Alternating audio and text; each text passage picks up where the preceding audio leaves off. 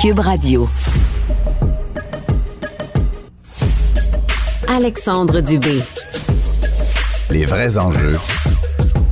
Les vraies questions. Cube Radio. Les affaires publiques n'ont plus de secret pour lui. Il analyse l'actualité. Il sépare les faits des rumeurs. Il n'a qu'une seule parole, celle que vous entendez. Alexandre Dubé. On est le mardi 9 août. Bonjour tout le monde. J'espère que vous allez bien.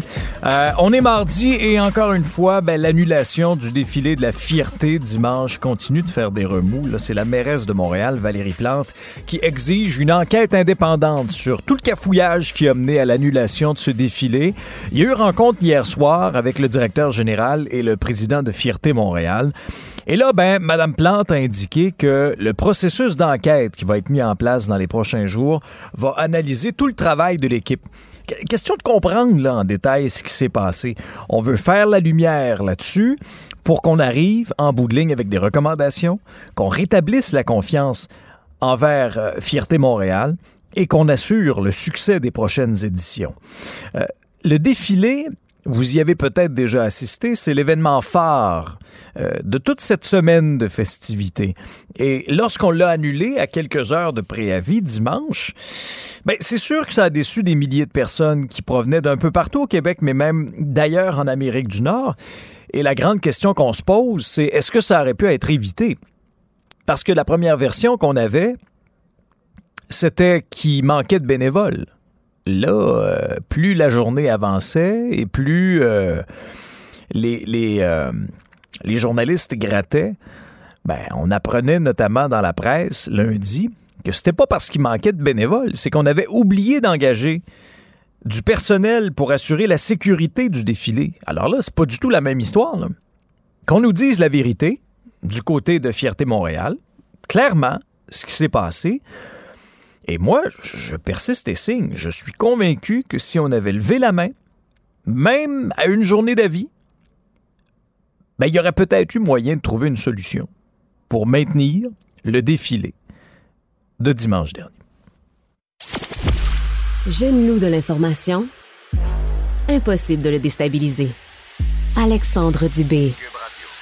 Bon, on nous promet un nouveau pont euh, sur l'île d'Orléans. Ça fait plusieurs années, mais là, semble-t-il que c'est dans les, euh, dans les cartons et ça devrait se réaliser d'ici 2027. Mais là, il y a des travaux préparatoires liés à ce projet de construction qui vont commencer dans la semaine du 15 août et ça se poursuivra jusqu'en octobre. Qu'est-ce qui se passe sur l'île d'Orléans pendant cette période-là? Je vous le donne en mille. Ben oui, la saison des pommes. C'est important. C'est important, c'est le tourisme. Et vous comprendrez qu'une circulation en alternance sur euh, le, vieux pont de l'île, qui date quand même de 1937, ce ne sera pas évident. Il circule à peu près à tous les jours 12 000 véhicules, 15 000 pendant l'été, donc pendant la grosse saison touristique. Fait pas l'affaire de plusieurs, euh, de plusieurs producteurs, et je les comprends. Jacques Paradis est propriétaire du domaine Orléans. Bonjour, M. Paradis. Bonjour, Dubé. Alors, dites-moi, ça a été quoi votre réaction lorsque vous avez été informé de ces travaux-là? Oh, je suis pas surpris. Pas surpris. Euh, on, est, on est dans cette histoire-là, euh, M. Dupont, depuis au moins 20 ans. Moi, je suis ici euh, propriétaire ici depuis près de 40 ans. Et tout ce qu'on entend, c'est que où est le pont, où est le pont, où est le pont.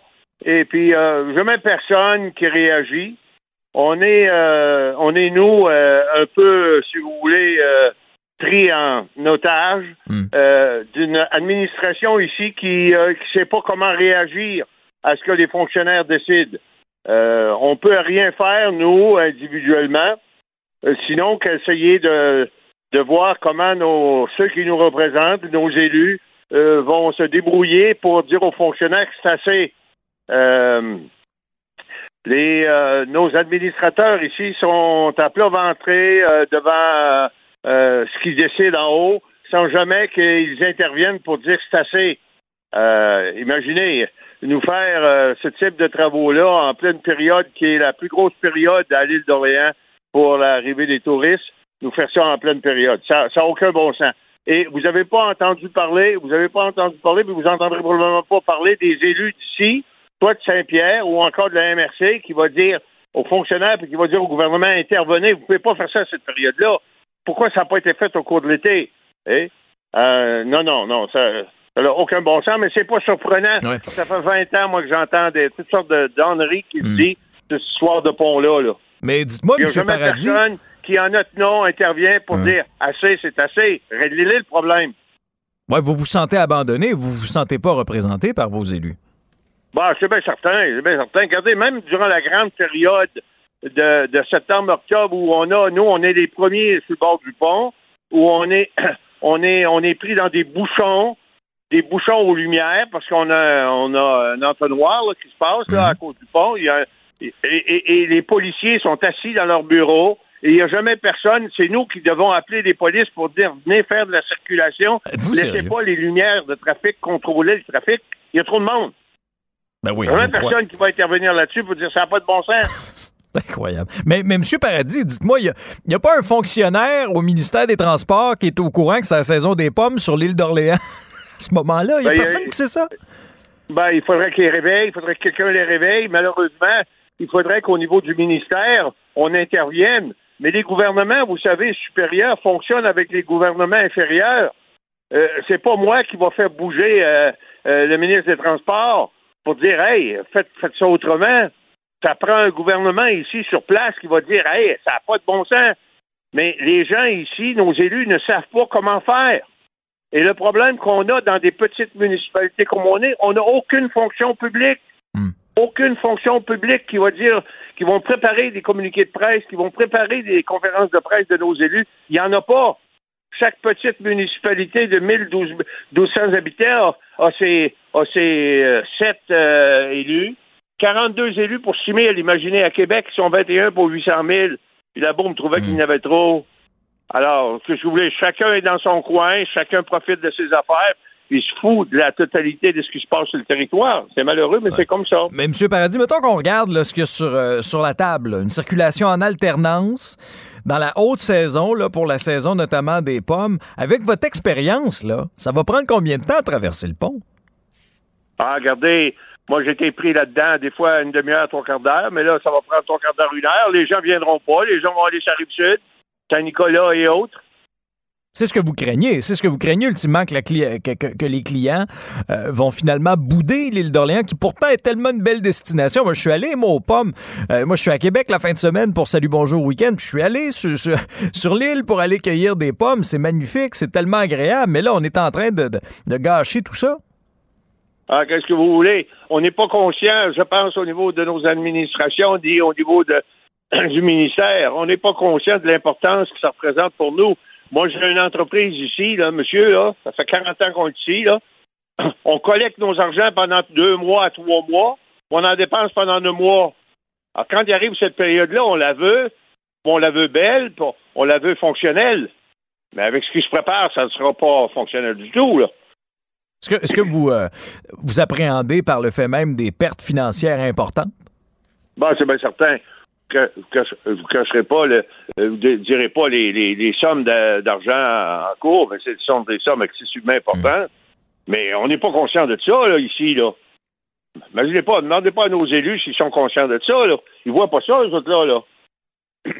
Mais peut-être qu'avec votre sortie... le ministère euh, non plus. Puis le ministère, il n'y a personne, y a personne qui, qui, qui, qui les alerte, là. Ben là, de ce qu'on, en comprend, puis de ce qu'on lisait aussi dans le journal, euh, ce sera en raison, entre autres, de la grève des ingénieurs. Vous vous souvenez, là, euh, euh, il y a eu, au cours des, derniers mois, certains moyens de pression, et c'est ce qui aurait, en tout cas, selon la version, fait décaler le calendrier des travaux. mon cher, mon cher monsieur, quand monsieur le premier ministre a pris le pouvoir en 2018, il nous a mis ça pour 2027. Imaginez, 2027, 9 ans. 9 ans pour préparer le pont. Ça n'a aucun bon sens. Nos, élus ici ont dit, ben, c'est comme ça que les fonctionnaires pensent, on est correct, on va attendre. Ils ont fait le pont Champlain qui a coûté au-dessus de 3 milliards en 3 ans. On n'a pas besoin de 9 ans pour faire un pont comme ça ici. Les libéraux avaient commencé, l'ancienne administration provinciale avait commencé les travaux et les demandes de soumission. Et là, on a recommencé au complet, on a dit, on, ça va prendre neuf ans. Voyons donc, voyons donc, ça tient pas la route. Il n'y a personne qui s'est élevé ici à Lille pour dire on ne peut pas attendre 9 ans. Ce pont-là, là, s'il arrive un problème majeur dessus, tout le monde, tout le monde est en trouble. On a oublié qu'il y a un gros bateau, là. Un gros bateau qui, se, qui, vient tourner près du pont régulièrement. Et imaginez, il s'est déjà échoué à cette pétrole, ce bateau-là, là. Si jamais, pour un, problème de manœuvre, il vient s'accoster sur les, les, euh, les, piliers du pont, on est fait, là. Vous, seriez coupé du reste, là, ultimement? Vous seriez ah, isolé? C'est bien certain. C'est bien certain. C'est pour ça qu'il n'y a personne qui se lève debout ici à Lille pour dire ça n'a pas de bon sens 2027. Ça n'a pas de bon sens ce qui se passe là. Oui, puis avec, avec, les retards qu'on a vus même sur d'autres projets, le pensons euh, simplement là, à Montréal, au, tunnel Louis-Polyte Lafontaine, où là, c'est repoussé, on découvre des affaires. Euh, des fois, 2027, y croyez-vous ou ça peut être encore plus long? Depuis les années 2000 qu'on parle du pont, mon cher monsieur, moi, j'y crois plus. Là. Ah vous allez le croire quand vous allez le voir, hein? Oui, ben, je suis encore en vie. Alors, je suis rendu, monsieur, ma carrière est en arrière de moi. Ouais. Alors, je serais surpris de le voir. De vraiment, ça ne sera pas pour 2027. On va trouver encore mille et une raisons pour repousser ça, puis repousser ça. Êtes-vous euh, êtes préoccupé, parce que bon, vous avez fait référence euh, aux bateaux notamment qui circulent, mais sur l'état actuel du pont, c'est quand même une infrastructure qui date de 1937? 35 pour vous corriger, s'il 35? vous Dubé, ben oui, allez-y. Oui. Allez-y, je vous en prie. quand même. 1935. Oui. Ah non, c'est dû. C'est dû depuis très longtemps. Il va avoir tout près de 90 ans quand euh, ça va être le temps de, le mettre à terre. Et ils mettent de l'argent folle à chaque année pour le réparer. Et c'est à recommencer régulièrement. La façon dont ça a été fait, ça a été fait pour des chevaux puis des, des, des forts d'un pédale. Là, vous avez des camions extra lourds qui, qui circulent plein, remplis à, bord. Alors, imaginez, ça défonce tout, ça brise tout. Mm. les pluies de plus en plus diluviennes qu'on a, euh, d'être pas la n'êtes pas la, cause. Et il y a déjà eu des morts là-dessus. Un de mes bons amis qui est mort le 3 janvier 2000, 2012. Euh, euh, 2017 euh, plutôt. Euh, s'est fait, fait tuer sur le pont parce que c'est trop, trop près les uns des autres. Un camion, le chauffeur devait être à quelque part, mais pas en arrière de son volant. Il l'a tué mhm. net. On entend peu parler. On entend peu parler, mais c'est arrivé. Puis il y en a d'autres qu'on n'entend pas parler, puis c'est caché, puis tout le monde, tout le monde dit bon, on va attendre, on va attendre.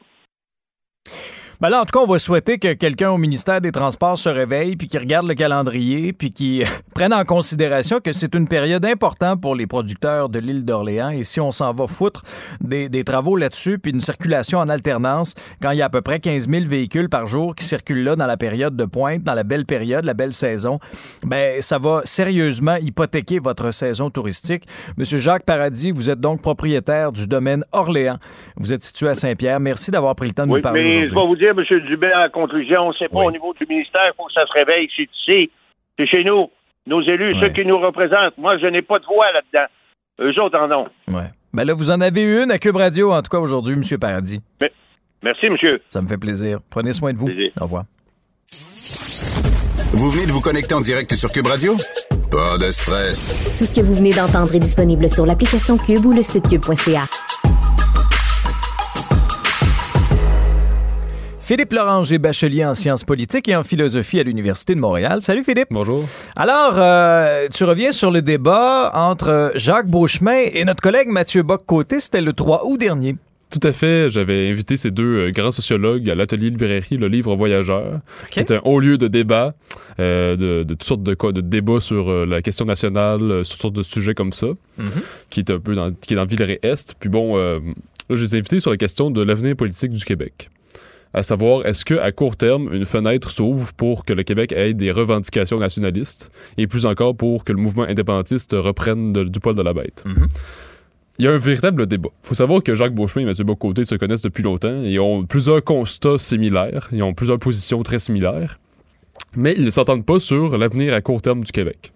Jacques Beauchemin, en gros, nous disait dans le débat, puis il le dit dans ses livres lui-même, on, on se rappelle le dernier livre, Une émission tranquille, en gros, le propos, il dit les Québécois sont présentement dans l'idée que euh, sont, sont comme un peu dans le renoncement, dans la démission. Donc, ils renoncent aux re- grandes revendications, ils renoncent aux grands projets. Ils sont plus dans la défense, un nationalisme défensif, un peu comme dans le temps du Plessis ou dans le temps de ce qu'on appelle le- l'hiver de la survivance, donc le 19e siècle. Donc, il n'y a pas beaucoup de revendications, on fait juste défendre ce qu'on a. On défend nos, nos acquis.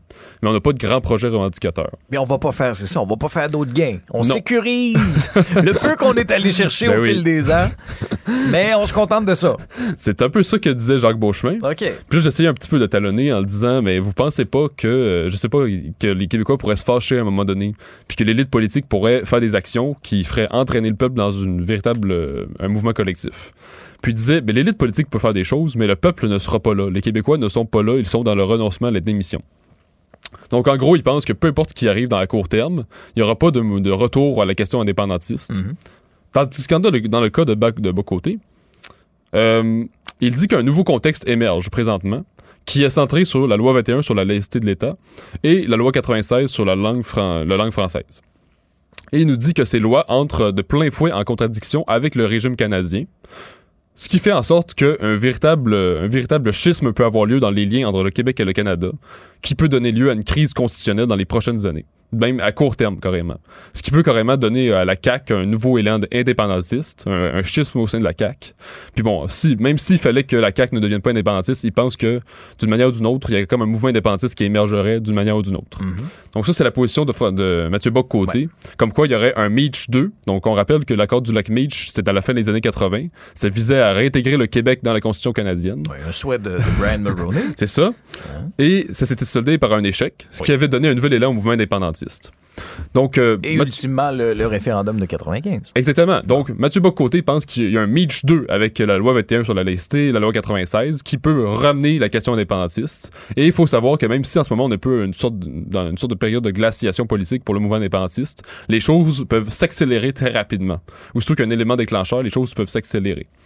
Donc là, la question à se poser, c'est lequel des deux aura raison? Parce que même Jacques Beauchemin veut avoir tort, mais euh, c'est quand même des constats qui sont, qui sont euh, très lucides sur, la- sur la conscience historique du Québec, sur l'état du Québec. Donc on- à l'heure actuelle, il est difficile de savoir lequel des deux aura raison. Mais on- une chose est certaine, on sait que la bataille n'est jamais perdue d'avance tant qu'elle qu'elle n'est pas terminée. Ouais. Ça, c'est une chose... euh, je pense que les indépendantistes ont comme tâche de donner tort à Jacques Beauchemin, parce que lui-même veut avoir tort. oui, c'est ça. Mais, mais c'est sûr que quand tu regardes ça, là, bon, la loi 21, Mhm. euh, le fédéral a déjà annoncé son intention de, de la contester Ben oui. avec nos impôts, d'ailleurs. Oui, oui, en ce, qui est, ce qui est quand même assez particulier. Alors oui, il y a, il y a un potentiel de, de revendication, mais la question que je te pose, c'est lorsqu'il y a des grands mouvements d'indépendance comme ça, il y a des gens qui portent le flambeau. Alors, on a eu René Lévesque, Mhm. on a eu Jacques Parizeau. Mhm. En 2022, on a qui? Est-ce que c'est réellement Paul Saint-Pierre Plamondon? Qui va le Euh, porter, ce flambeau-là, là, selon euh, les, les- les scénarios notamment là, de ce que euh, notre collègue Mathieu évoque? Ben, je crois que Paul Saint-Pierre Plamondon fait un bon boulot dans les circonstances actuelles, même il si est c'est pas parfait. dans les sondages. Je sais, je sais, mais c'est dans les circonstances actuelles. Cela dit, je crois pas que ce soit le grand homme. Au sens que je pense dans l'histoire, je pense comme Mathieu Bocoté que les grands hommes font l'histoire, et soit dit en passant, ça peut être des grandes femmes aussi. Ah oui, là, Qui oui, oui. qui peuvent plier le cours d'une destinée. Et d'ailleurs, je vais juste un petit peu revenir là-dessus pour répondre à ton propos. Jacques Beauchemin lit un peu l'histoire selon les grands mouvements, les grandes tendances. Ça, c'est un courant en histoire, si on veut. Parce que Mathieu Bocoté insiste beaucoup sur les grands hommes qui plient le cours d'une destinée. Donc, il croit à la contingence des événements, puis il pense que certains hommes, certaines femmes peuvent changer le cours d'une destinée. Tandis que du côté de, de, de Jacques Beauchemin, on est plus dans les grandes tendances qui font l'histoire. Moi, je crois, comme Mathieu Bocoté, que les grands hommes, les grandes femmes peuvent faire l'histoire. Et, bon, qu'est-ce qu'on a à l'heure actuelle? Justement, tu nous dis, ben là, qui, euh, qui serait le grand homme ou la grande femme? Bon, ben justement, dans les circonstances amènent toujours des, des hommes de comment dire qui, qui sortent de l'ombre si on veut. Moi, je, je crois qu'il y en aurait qui pourraient arriver en politique, qui sont présentement dans l'ombre et qui pourraient arriver, qui pourraient, euh, qui pourraient jouer un rôle important. François Legault, je pense qu'il pourrait jouer déjà un rôle extrêmement important puisque les Québécois l'aiment beaucoup. Il y, a, il y a toujours une majorité de Québécois qui l'aiment, même si, par exemple, ils vont pas forcément voter pour lui, mais ils vont quand même dire, ben, il nous rend fiers, puis il est fier de nous, puis on l'aime quand même. Donc, le Québec a encore des figures consensuelles Ouais. comme celle-là. Oui, mais là, Bon. il est nationaliste, il est pas souverainiste, euh, François. Euh, C'est encore compliqué parce que je pense qu'il reste encore un souverainiste, mais qu'il le dit pas forcément. Au fond comme de lui-même. Oui, parce que dans plusieurs comme, entrevues. c'est comme Bernard Drinville et Caroline Saint-Hilaire, là, au fond d'eux-mêmes. Ben oui, Et quand quand on même. leur pose des questions en entrevue, et pas ce mot-là, Non, ils ils sont disent pas. pas. mais en même temps, ils disent pas vraiment on adore le Canada. Ils disent juste arrêtez de nous poser la question, puis on, Ah on non, ça les embête, cette question-là. Mais, mais, Mais- elle va revenir, cette question-là, pendant la, campagne électorale. Puis tu peux être bien sûr que les libéraux, ils vont faire comme d'habitude. Ils vont sortir le, hein, ils vont sortir l'épouvantail. L'épouvantail de la souveraineté, là. Ils vont Ben planter oui. ça, dans l'espoir de faire des gains. C'est toujours une vieille stratégie libérale, ça. Mais tu sais, moi je pense qu'il y a encore des figures charismatiques qui existent, mais qui présentement sont peut-être dans le monde des médias, ou qui sont dans le monde des avocats, ou Dans, dans le monde des médias. Ils ont vidé le monde des médias, la CAQ. Non, il reste encore, encore quelques figures qui- moi, je pense, j'en pense à une en particulier, mais je vais taire le nom. Mais euh, je pense qu'il existe encore des figures qui peuvent vraiment plier le cours d'une destinée et qui pourraient entrer en politique, changer le cours des choses. Ça peut arriver dans, dans très peu de temps. En même temps, peut-être que Jacques Beauchemin a raison et que les Québécois ne seront pas au rendez-vous. Une, autre, une fois de plus, mal- malheureusement. Ben, c'est que la côte est longue à remonter, là. Puis pas à peu près. Parce que, Oui. tu sais, dans, le- dans- dans le cas des deux référendums, il y avait quand même un certain momentum. Oui, c'est ça.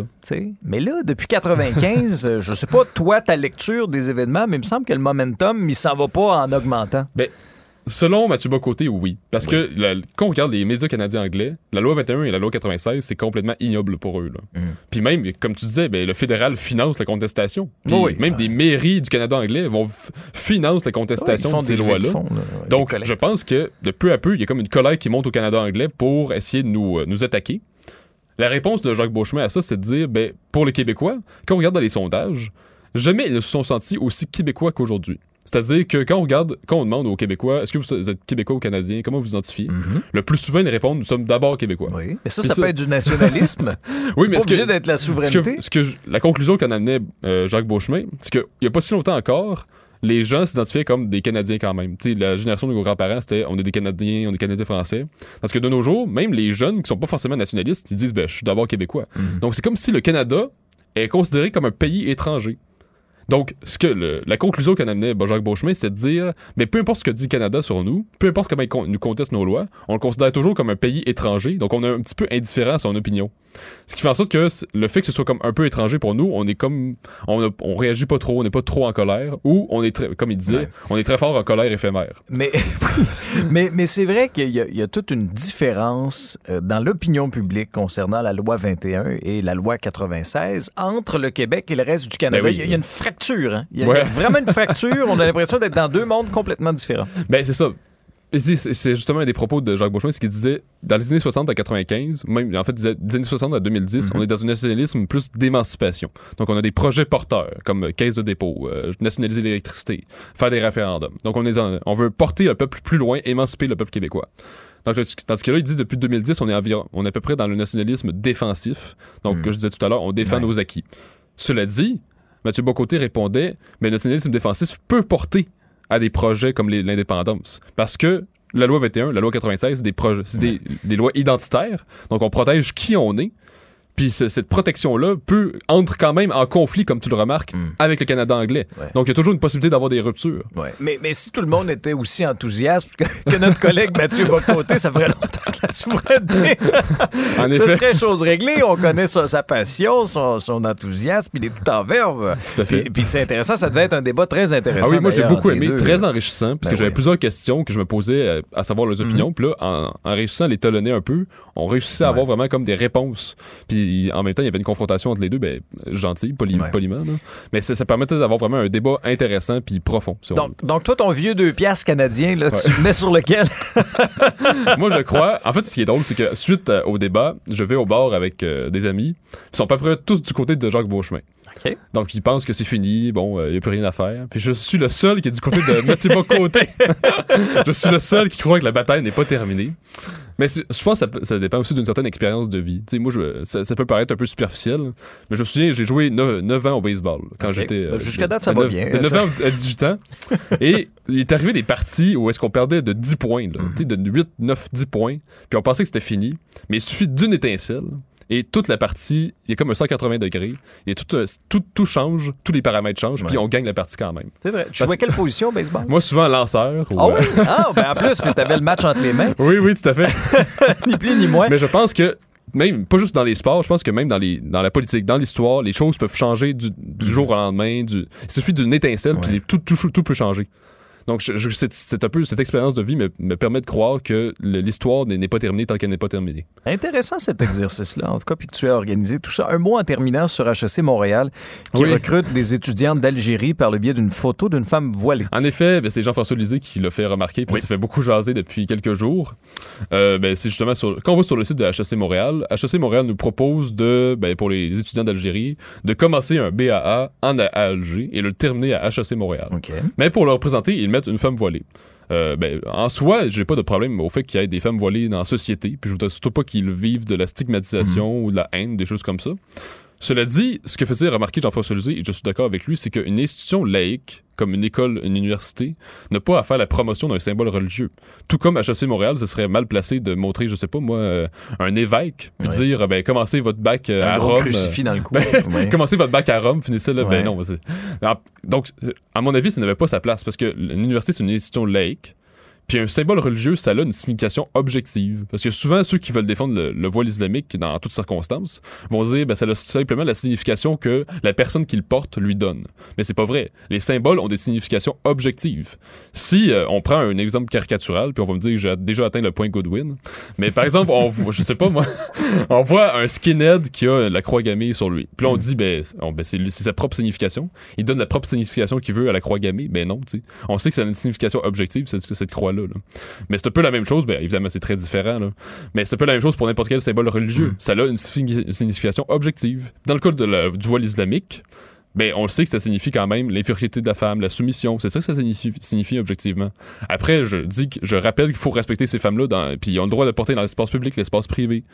Mais puis même, même Jean-François Lisée disait, ils ont le droit de le porter comme étudiante. Mais de là qu'une institution en fasse la promotion, ben il y a un problème avec, avec ça. Parce que pour, on envoie encore le message, l'Occident envoie le message qu'une bonne femme musulmane, c'est une femme voilée. Alors que c'est pas le cas. Il y a, une, il y a énormément de femmes musulmanes qui sont très opposées au, voile islamique ou qui veulent simplement pas le porter parce qu'ils considèrent pas que c'est important. Alors Philippe, on fait ça jeudi? Ben oui. Salut. Merci. Bonne semaine. Bye bye. Alexandre Dubé. Aussi véridique et authentique que son information. Cube Radio. Cube Radio. Ça avait fait les manchettes l'hiver dernier. Ce résident d'une des tours des Canadiens, euh, c'est une des immenses tours du centre-ville de Montréal, qui a fait une chute mortelle en essayant d'impressionner ses amis. C'est ce que nous révèle le rapport du coroner qui a été rendu public récemment. Frédéric Giguère est journaliste aux affaires policières et judiciaires au journal. Salut Frédéric. Bon matin, Alexandre. Alors, dis-nous, tu as épluché un peu le, euh, le rapport du coroner. Raconte-nous un peu les, les grandes lignes, les principales conclusions. Ça se passe le 13 février dernier. Donc, euh, M. Neil Charan Maedeo avait invité des amis chez lui dans son condo. Vous l'avez vu là, dans une des deux tours du Canadien. C'est la deuxième tour, en fait, euh, du Canadien de Montréal qui est sur la rue Saint-Antoine-Ouest à Montréal ou en plein centre-ville. Donc, c'est ça. Monsieur invite des amis chez lui pour une, une soirée. Euh, et évidemment de l'alcool euh, qui est bu. Et à certains moments pendant la soirée, monsieur commence à euh, effectuer des tractions, donc en anglais des, des chin-ups sur son balcon. Donc il se place carrément le corps dans le vide et il fait des tractions en se levant sur le balcon qui est supérieur au sien. donc, il fait ça à quelques reprises dans la soirée et carrément, là, ce sont les mots du, du coroner tout indique qu'il voulait impressionner euh, ses amis mhm. parce qu'il n'y avait pas vraiment de, raison. C'est vraiment juste pour euh, impressionner. Donc, euh, monsieur fait ça à quelques reprises dans la soirée et une de ces fois-là, bon, ben, ça a été malheureusement la, dernière. Monsieur a, a tombé, là, il, a, il a lâché dans le fond, ses mains ont lâché dans le vide et puis il est tombé donc du 34e étage de, de, son, de son immeuble de la tour à condo. Donc, on peut penser à une, une, bonne chute. Ouais. Ben, c'est ça, Frédéric. Une, chute de 34 étages, on, on s'entend que ça ne pardonne pas. C'est un, un dessin instantané. Là. Exactement. C'est ça. Quand en fait, là, ses amis, bon, évidemment, ont appelé le 911 immédiatement. Quand les policiers sont arrivés, euh, au pied de la tour, euh, bon, il y avait le corps de monsieur qui était étendu là au sol et euh, on parlait vraiment d'une mort évidente. Dans un cas comme ça, on n'a pas besoin de faire venir un médecin pour constater un décès. les policiers ont des critères là, qu'ils doivent respecter pour déclarer une mort évidente et dans ce cas-ci, bon, ben, c'était euh, c'était ça sans équivoque. Donc, il n'y a pas eu non plus de transport à l'hôpital qui a été nécessaire. le corps a été directement amené à la morgue et une enquête du coroner a suivi. Ouais. Quand tu dis que bon, les, gens faisaient le party, est-ce qu'il était très intoxiqué? Est-ce qu'on a des données là-dessus? Oui, en fait, euh, ce que le rapport de coroner nous relève, c'est que euh, monsieur avait plus de deux fois et la limite permise pour conduire. Donc, euh, on peut penser à un état assez avancé d'intoxication par l'alcool. Et dans son sang, qui a été analysé par le laboratoire de sciences judiciaires et médecine légale, on a également trouvé des traces d'amphétamine, donc c'est un stimulant. Donc, dans son sang. C'est sûr que là, une enquête a été ouverte à la suite de ça par la police, entre autres parce qu'on veut comprendre, bon, est-ce qu'on peut parler d'un suicide? Est-ce qu'on peut parler de, de l'intervention d'une tierce personne dans mhm. un cas comme ça? Mais vraiment, ces, euh, ces avenues-là ont été euh, explorées, puis euh, ce qui a été conclu, c'est que c'est vraiment un, un, accident, un tragique accident, vraiment. personne n'est intervenu. Monsieur n'avait pas tenu de propos suicidaires avant l'événement. Il n'était pas diagnostiqué avec des problèmes de santé importants, prenait pas de médicaments sous ordonnance, rien de ça. Donc, c'est vraiment vraiment un accident. Et quelle leçon, hein? Euh, vraiment un geste comme ça pour impressionner ses amis et qui tourne au drame. Alors, c'est à lire dans le Journal de Montréal, le Journal de Québec. Frédéric Giguère, merci beaucoup. Merci, bonne journée. Au revoir. Vous écoutez Alexandre Dubé. Culture et société. Bonjour Anaïs. Bonjour Alexandre. Alors on commence en force avec Mike Tyson qui accuse la plateforme Hulu de lui avoir en quelque sorte volé l'histoire de sa vie. Oui, puis c'est pas la première fois, Alexandre, depuis, là, je te dirais, les trois, quatre dernières années, il y a cette fameuse tendance qu'on appelle les biopics, donc des films ou des séries mettant de l'avant l'histoire, notamment d'une personnalité. Et Mike Tyson, justement, il y a une série qui sortira qui se nomme Mike le 25 août prochain sur cette plateforme-là. Et Mike Tyson est sorti disant euh, qu'ils ont littéralement volé l'histoire de sa vie, caractérisant Hulu, justement, de marchand d'esclaves, parce que c'est une série de huit épisodes qui va vraiment raconter la vie de Mike Tyson, euh, parlant évidemment, bon, de sa carrière, parlant de d'accusations de viol, en lui qui a fait quand même trois ans euh, de prison. Une des, euh, un des épisodes, en fait, sera concentré justement sur la jeune femme de 18 ans qui, à l'époque, l'avait dénoncé. Mais là, on va aussi parler des abus que Mike Tyson a vécu dans son enfance la perte de sa mère, vraiment sa vie de A à Z, Toutefois, il fait pas partie du projet, OK? Ah Donc là, c'est ça qui est particulier. Tu comprends? Et le réalisateur, qui se nomme Steven Rogers, euh, a dit, je pouvais pas parler avec Mike Tyson en soi parce qu'il y a un autre projet qui détient les droits sur la vie de Mike Tyson. Mais là, moi, quand je lis ça, Alex, ça vient me chercher parce que je me dis, voyons donc qu'on met des séries de l'avant. Euh, récemment, il y a eu Pam et Tommy sur la fameuse euh, Pamela Anderson oui, oui, et Tommy Lee, cette fameuse sex tape, là, une des premières qui avait vraiment fait le tour du monde, qui avait hyper sexualisé justement Pamela Anderson. Et euh, lorsque la série est sortie, Pamela Anderson était tellement euh, déroutée. Une de ses amies, Courtney Love, euh, ancienne conjointe justement euh, de, de, Kurt Cobain, était sortie. Elles sont des amies les deux, disant mais c'est n'importe quoi cette série-là. Tu comprends? On n'a pas fait appel à Pamela Anderson et tellement qu'elle est sortie, elle par la suite, Alexandre disant je vais raconter ma propre histoire. Ah Personne ne peut raconter mon histoire hmm. si j'ai rien, si j'ai rien à dire. Tu comprends? Et il y en a de plus en plus des histoires comme ça euh, raconter selon des sources. On sait jamais c'est qui ces sources-là. Euh, on a vu ça avec les documentaires de Framing Britney Spears, où elle est sortie elle aussi disant c'est parce qu'il y a trois quatre documentaires présentement sur ma vie. Est-ce qu'on voit une fois dans le documentaire? Non, tu sais, j'ai jamais endossé les propos. Ben Et les grands diffuseurs se font de l'argent, Alexandre comme de l'eau avec des, des projets comme ça. Mm. Et là, c'est incroyable de voir comme Madonna, tu sais, qui a dit je, je vais réaliser un film sur ma vie, mais je vais le réaliser je serai derrière la caméra, je vais choisir et elle a choisi l'actrice après des jours et des jours justement de casting, disant s'il y a bien une histoire, c'est bien une personne qui peut raconter ma vie, c'est bien moi. Oui, mais est-ce que oui, mais je, vais amener un petit bémol à ça. Ben, supposons que c'est effectivement bon. Euh, supposons que moi je raconte ma propre vie là. Bon, ben est-ce que est-ce que je vais peut-être être tenté de choisir juste les meilleurs bouts de ma vie? Ben hein? encore. Les, bouts qui me font le mieux paraître, mais, mais, mais moins les bouts où j'ai eu plus de difficultés, par exemple. Ben euh, ça c'est fort possible et tu vois là Madonna elle a assuré disant moi je vais raconter les hauts et les bas. Euh, en même temps il y a un documentaire prochainement qui verra euh, le jour sur Michael Jackson et ce sont c'est les gens de son entourage à mm. succession qui seront derrière ce documentaire là puis eux ont mis de l'avant vraiment le fait qu'on parlera jamais des accusations notamment de pédophilie. Puis là tu fais comme ben là voyons donc je suis désolé mais si tu racontes ben. l'histoire il y a les hauts et les bas raconte-la ou raconte-la pas. Puis tu sais je veux dire ces problèmes de, de, consommation tu sais il était accro à certains médicaments. Est-ce que ça, ils vont en parler? C'est comme, euh, souviens-toi aussi, euh, je, ne sais pas si tu l'as vu aussi, là, mais tu sais, le, documentaire This sur Michael Jackson. Oui. Euh, tu sais, qui à l'époque, bon, devait être un petit peu le, si tu veux, le build-up, tu sais, le euh, l'effet, euh, pour, pour, pour mener à son retour sur scène, là, finalement, bon, il est, il est, il est décédé avant de faire son grand spectacle, son grand retour au O2 Arena. Mais tu sais, dans ce documentaire-là, on comprend qu'on on voyait répétition, tout le kit, mais tu sais, il avait pas l'air en pleine forme, là, Michael Jackson. Puis, il avait pas l'air en pleine. Non. Tout à fait raison. J'avais complètement oublié ce documentaire-là. Ben mais c'est ça. Donc là, si c'est quelqu'un qui raconte ta vie, on se dit, hmm. l'artiste n'a pas participé, ça doit pas être vrai. En même temps, si l'artiste participe, tu tout à fait raison. Euh, va-t-il raconter tous les détails? Je pense que là, rendu là, on y va, c'est cas par cas. Mais je trouve ça toujours particulier, comme là, que ce soit Mike Tyson ou Pamela Anderson, tu sais, que ce mm. sont des séries souvent qui sont ah, vraiment attendues. On fait de la promo autour ben de ça. Puis ben finalement, comme l'artiste fait ben, je vais découvrir l'histoire de ma vie, on dirait en même temps que vous, mm. parce que j'ai rien eu à dire.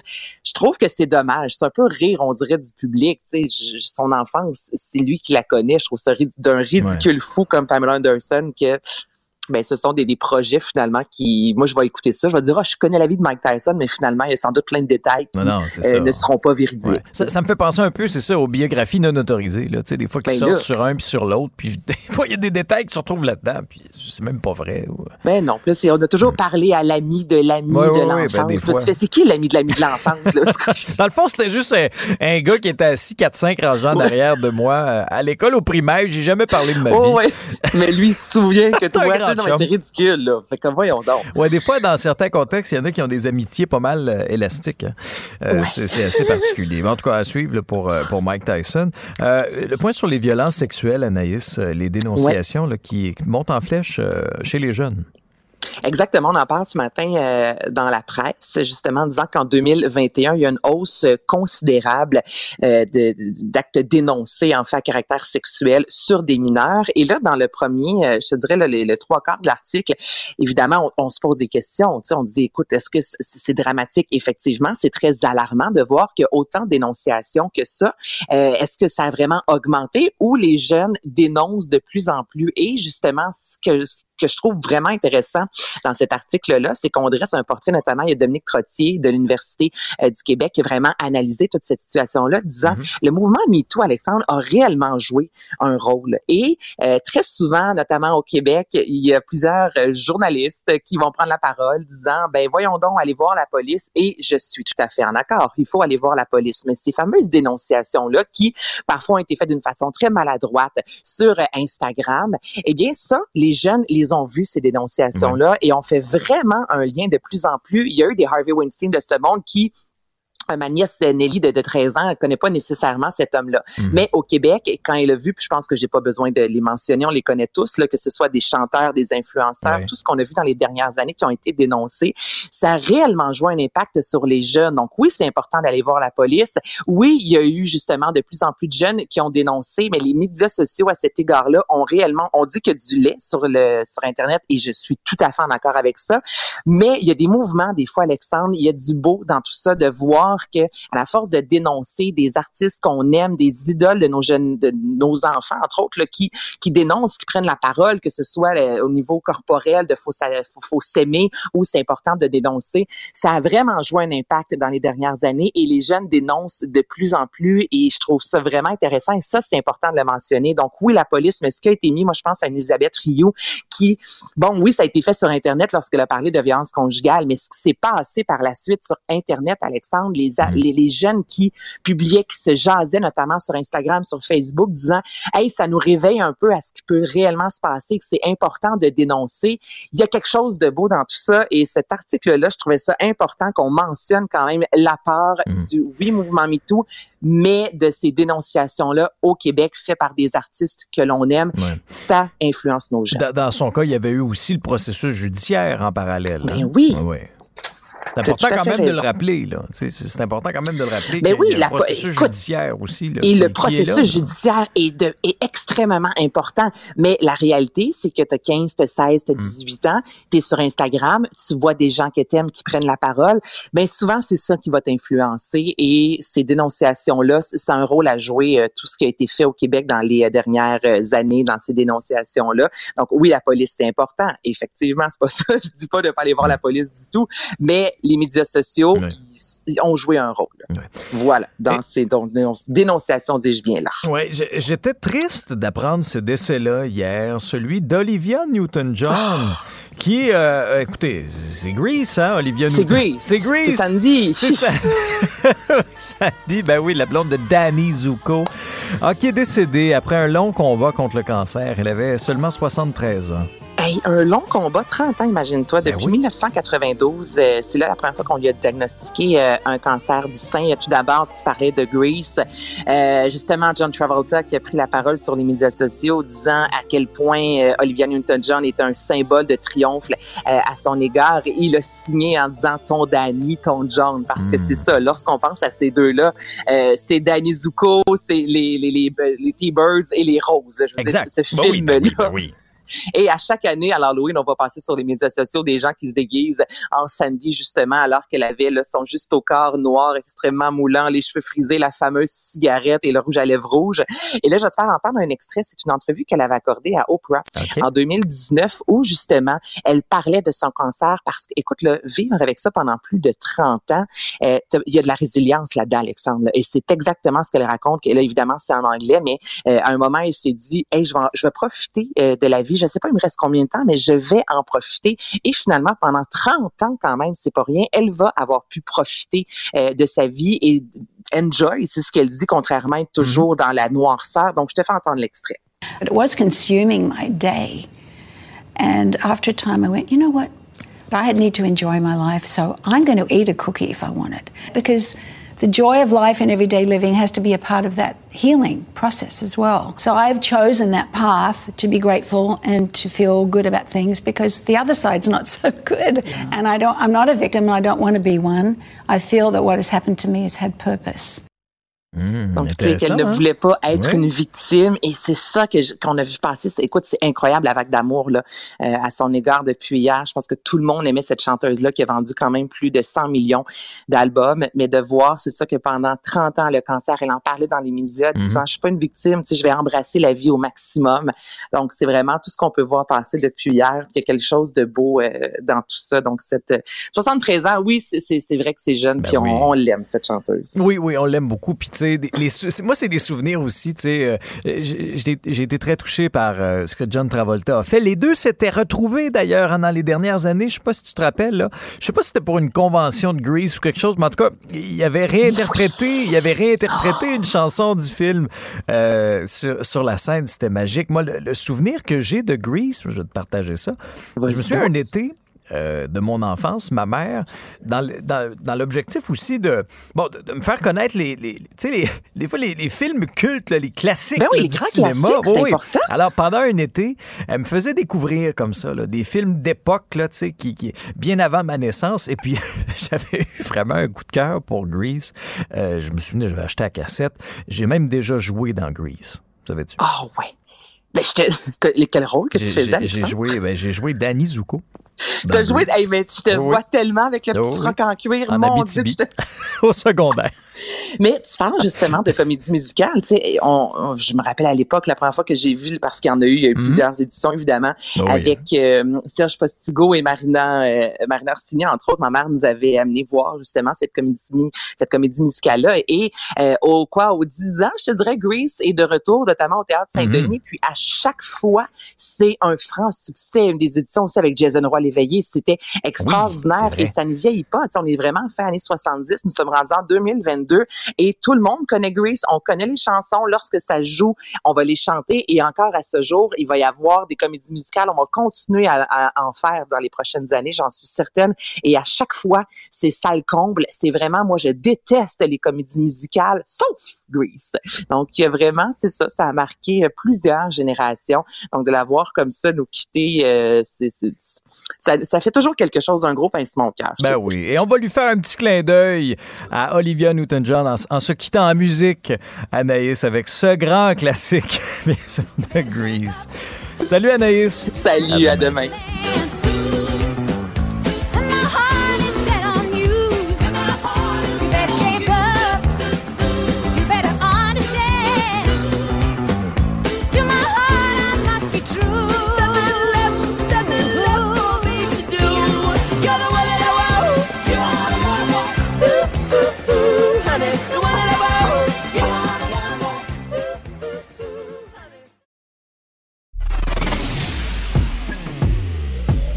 Alexandre Dubé.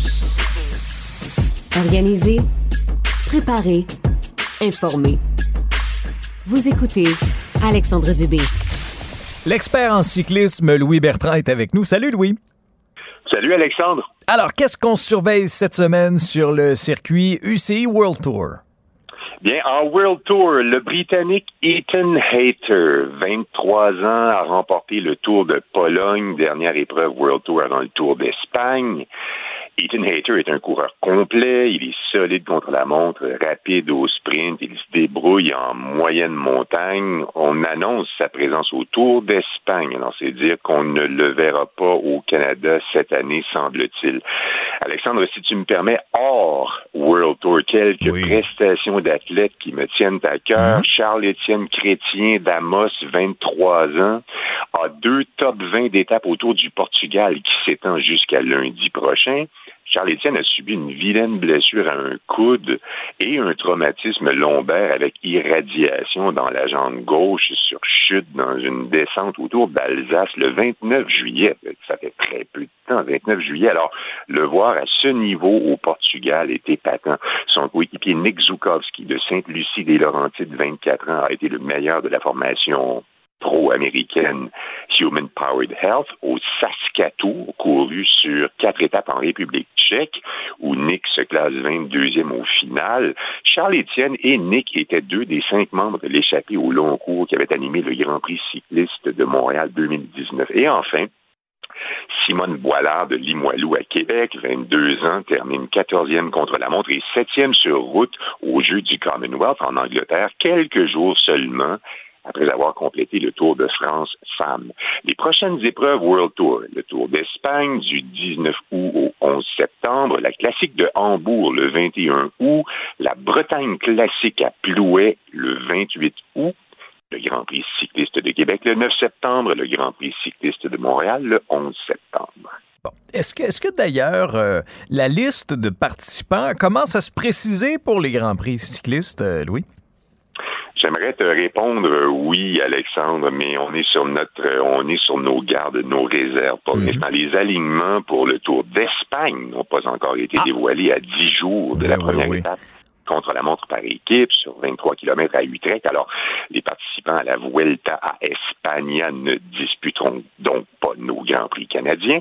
On sait que Tadej Pogacar, on en a déjà parlé, toi et moi, euh, Alexandre, Tadej mm Pogacar, vainqueur des Tours de France 2020 et 2021, deuxième cette année en France, a l'intention de courir à Québec et à Montréal. Le surhomme belge Wout van Aert, maillot vert du Tour de France, huit victoires en 2022, dont trois étapes du Tour a répété hier qu'il passerait par le Canada pour la première fois, passerait par le Canada pour peaufiner sa préparation à la course sur route des championnats du monde en Australie le dimanche 25 septembre, précisément deux semaines après le Grand Prix cycliste de Montréal. Van Aert ne fera pas le contre-la-montre des mondiaux le 18 septembre, alors il mise tout sur la route au championnat du monde. L'Australien Michael Matthews, vainqueur d'étape à Mende au Tour de France, lauréat des Grands Prix de Québec et de Montréal coup sur coup en 2018 et qui a encore gagné à Québec l'année suivante, a annoncé sa venue chez nous.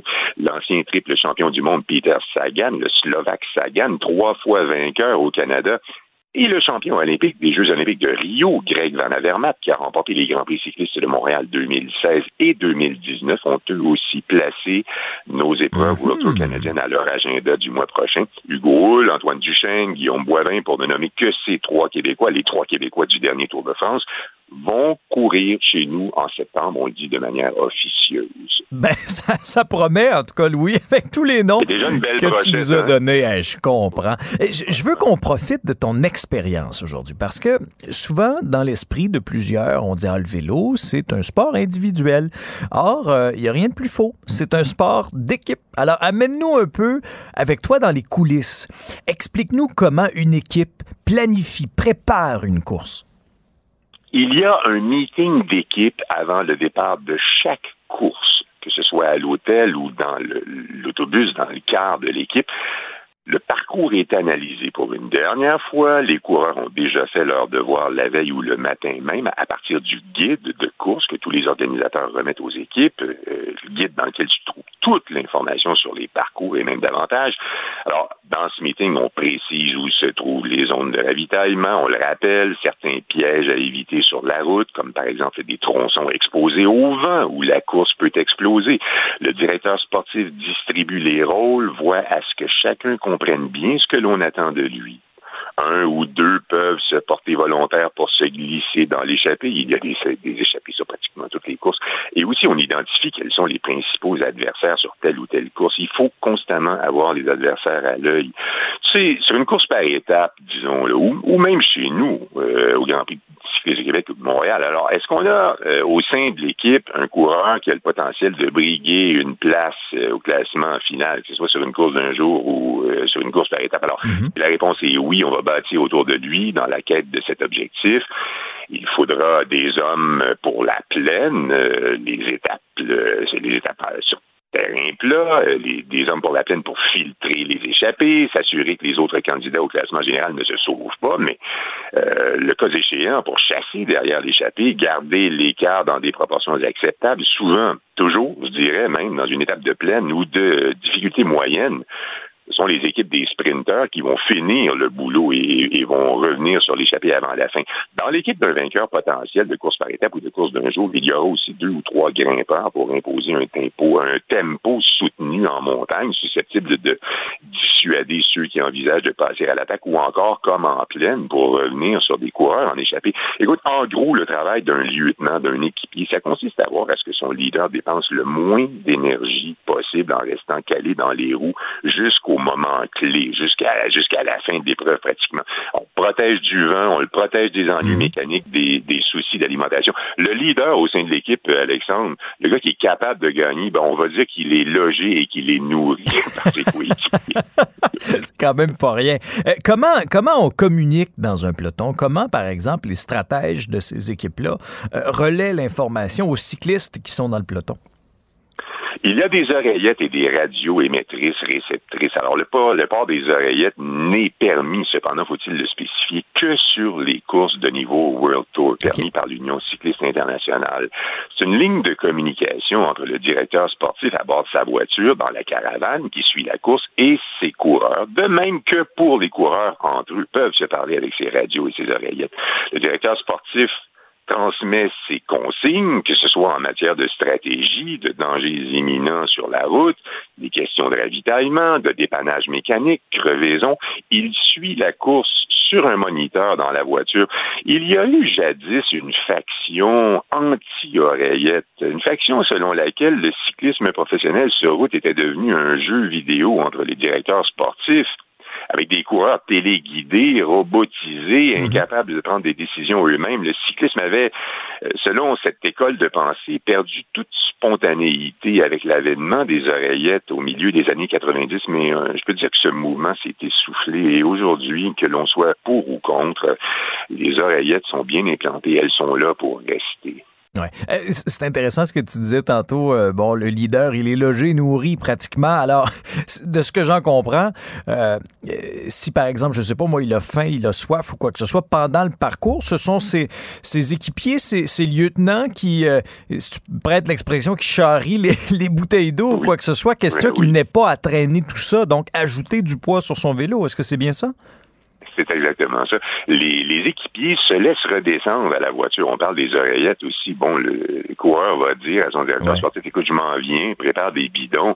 Et on voit, euh, quand on suit le, vélo, je mhm. dirais plus à la télé parce qu'il n'y en a plus chez nous, mais sur Internet, euh, tu suis les courses, tu vois des coureurs se laisser redescendre à la voiture et remonter avec, euh, écoute, parfois, là, dans le maillot, 15 à 20 bidons et, s'en vont ravitailler. leur coéquipier et, le leader lui apportent aussi euh, des bases énergétiques. Il y, a, les zones de ravitaillement, les coureurs ramassent des musettes aussi. Le leader peut certainement ramasser sa musette également. Mais tu sais, on le bichonne. On s'assure, comme je le disais tout à l'heure, qu'il dépense le moins d'énergie mhm. possible. C'est pas lui qui va devoir redescendre et remonter à vélo vers le peloton. Tu sais, tout ce travail-là est fait pour lui. Mais ces gars-là, les leaders, ils ont un talent unique. Ce sont les plus forts du peloton. Euh, quand vient le moment de s'expliquer, euh, souvent les lieutenants ont disparu et ça se passe entre les leaders en fin de course. Ce sont, ce sont les gars qui, rapportent euh, le, beurre et le pain, qui, qui, qui glanent les points UCI. C'est pour ça aussi que c'est super sympathique de voir parfois ici et là des équipiers remporter de grandes courses. Par exemple, Hugo ben sur le Tour de France au mois de juillet, n'est-ce pas? Ah ben tout à fait. C'est un grand moment de l'été, ça, assurément. Puis on a bien hâte de le voir chez nous aussi. Rappelons les dates. Grand Prix cycliste de Québec le vendredi 9 septembre prochain et Grand Prix cycliste de Montréal le dimanche 11 septembre. Louis, merci beaucoup. On refait ça la semaine prochaine avec grand plaisir. Salut. À la semaine prochaine, Alexandre. Au revoir. Cet été, on parle vélo. Ici Louis Bertrand, chroniqueur cycliste. Chaque mardi avec Alexandre Dubé, soyez à l'écoute des chroniques vélo en collaboration avec les Grands Prix cyclistes de Québec et de Montréal. En direct le mardi vers 10h40 ou disponible en balado sur l'application Cube et le site cube.ca. Vous écoutez Alexandre Dubé, Cube Radio. Les rencontres de l'heure. Chaque heure, une nouvelle rencontre. Nouvelle rencontre. Les rencontres de l'heure. À la fin de chaque rencontre, soyez assurés que le vainqueur, ce sera vous. Cube Radio. Une radio pas comme les autres. Dominique Gagnon est président de Connect and Go. On le retrouve pour notre jazette à tous les jours. Salut Dominique. Salut Alex, comment vas-tu? Ben, ça va bien, toi aussi? Très bien. Bon, excellent. Et euh, le sujet d'aujourd'hui risque d'en interpeller plusieurs parce qu'on peut on peut l'appliquer, oui, si on est entrepreneur, mais on peut l'appliquer à notre vie professionnelle aussi. Parle-moi de ton expérience. Est-ce que ça a été difficile de, de combiner le rôle d'entrepreneur et bien sûr le rôle de ta vie, le rôle de papa? Oui, exact. J'appelle ça un papa-preneur, qui, est le merge entre les deux mots. Donc, à ce point-là, puis tu, sais, tu disais, est-ce que ça l'a été? C'est est-ce que c'est encore aujourd'hui, ah évidemment, parce que c'est ces deux rôles que je joins au niveau quotidien. Et, j'ai écrit un article justement dans les affaires il y a quelques temps et je voulais revenir sur celui-ci. Ça revenait principalement des discussions que j'ai eues. J'ai la chance d'être entouré de mentors, de gens qui ont réussi en affaires, mais qui sont beaucoup plus âgés que moi. Donc, euh, par exemple, je pense à Alphonse, qui est, un de mes mentors, qui possède 67 mhm. compagnies, il a 70 ans, et on prenait un verre de vin et on discutait.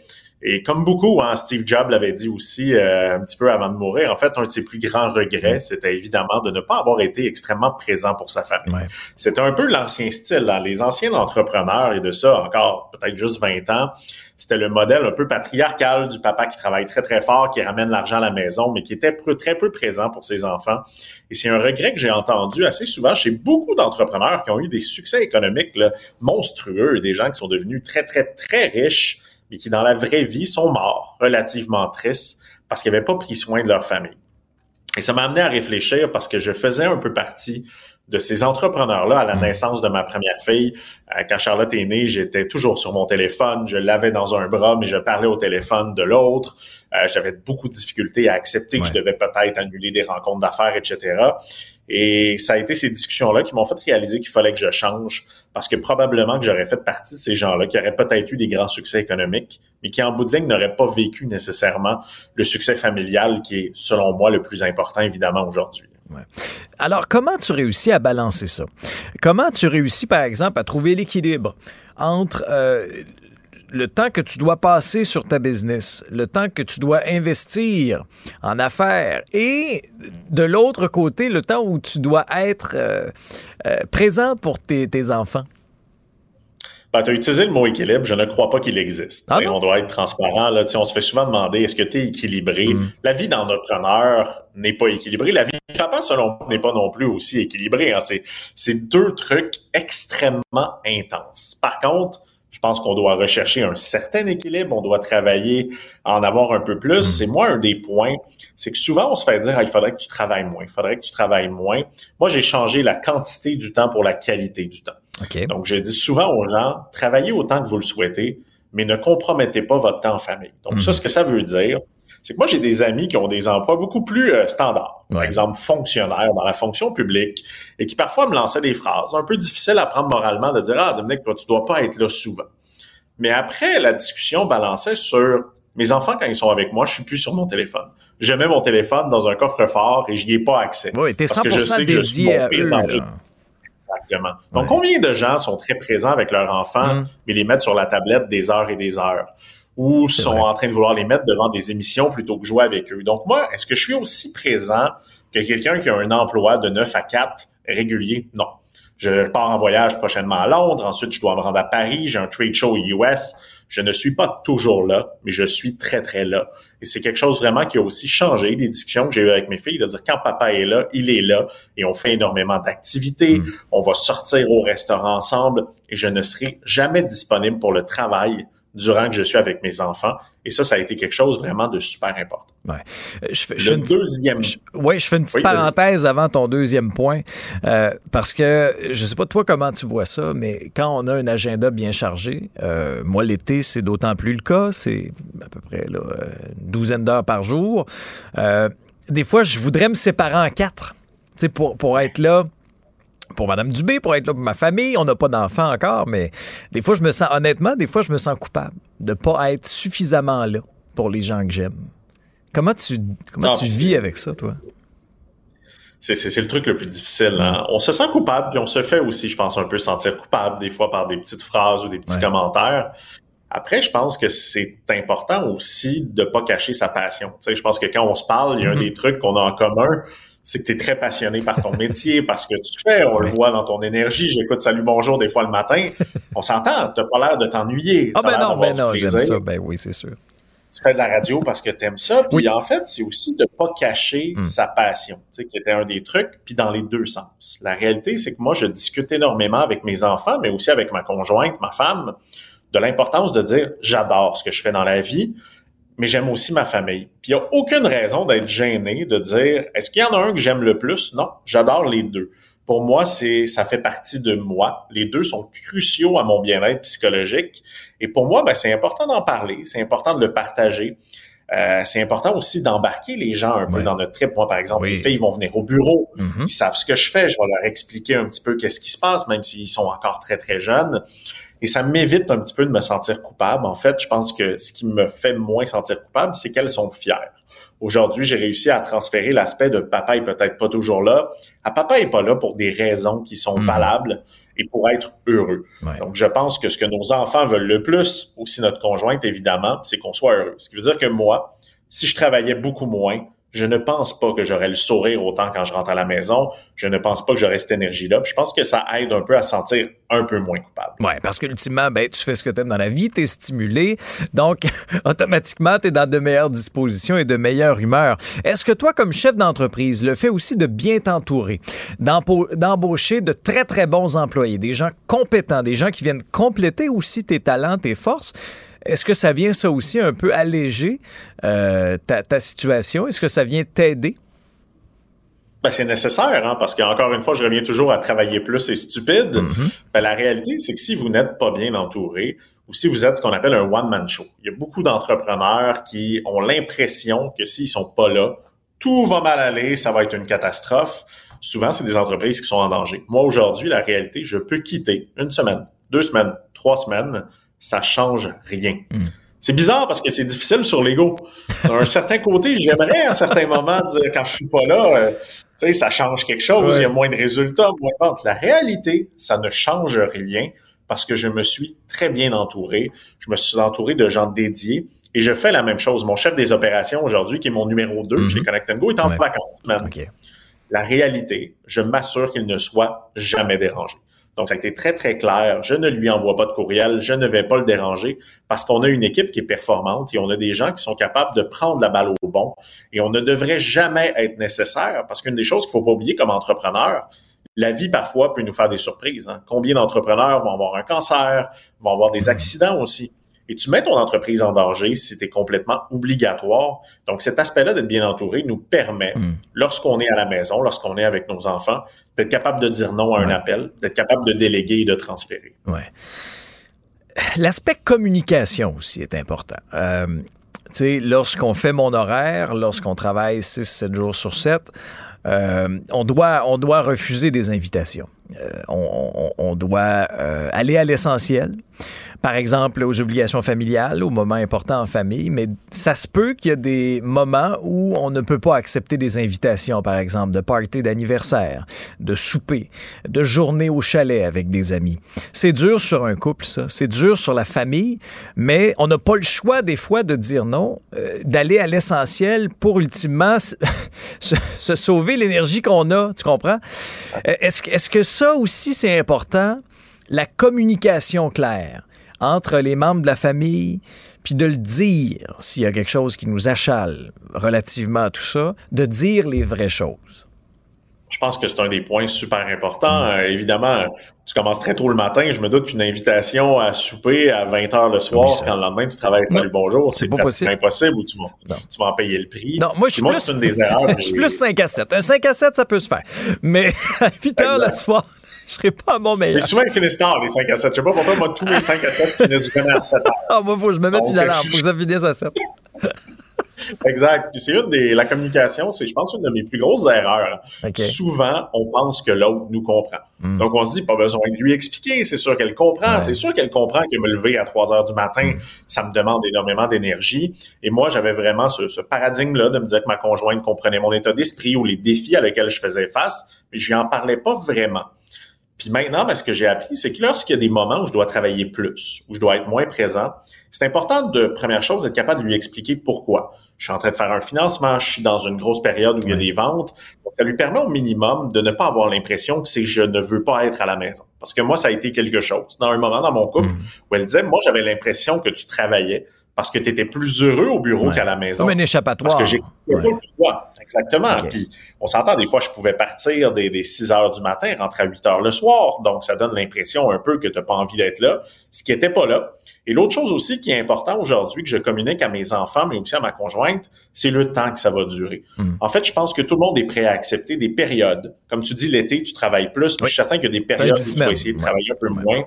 Donc, c'est d'avoir cette transparence-là, de dire, par exemple, à mes filles, je pars à Londres en septembre, je serai pas là pendant six jours, mm-hmm. mais quand je vais revenir, je prends deux jours de congé et on va faire des choses ensemble, on va prendre des moments mm. ensemble. Ça lui permet de relativiser et de dire, OK, papa est pas là durant cette période-là, je sais quand il revient que je me prépare Mais ça coïncide un peu avec la rentrée aussi, là. La rentrée scolaire, tout le retour à l'école. Exactement. Mm. J'ai la chance, évidemment, d'avoir une super conjointe. Je vais être là pour la rentrée, donc j'ai ça aussi, mais il y a des moments un salon, on s'entend hmm. un salon commercial à Londres, et souvent la rentrée à Londres n'est pas les mêmes dates. Je Je peux pas dire au salon, excusez, j'aimerais ça être là à la rentrée de ma fille. Tu sais, euh, je pense pas qu'ils vont s'adapter à moi à ce niveau-là. Donc c'est définitif là qu'il faut, euh, faut parfois faire des sacrifices. Ça, ça, vient avec la vie d'entrepreneur. Puis quand tu passes du temps là, avec tes enfants, avec tes proches, là, tu dis, tu es 100% là, pas de téléphone, tu te consacres à eux. Est-ce que tu te mets une pression de plus sur les épaules pour dire, OK, là, papa est là, là, une journée, là, je vais vous en faire voir des choses. On va en faire des activités, des parcs aquatiques, on va en faire, puis on va aller au resto, puis on va faire telle, telle, telle affaire.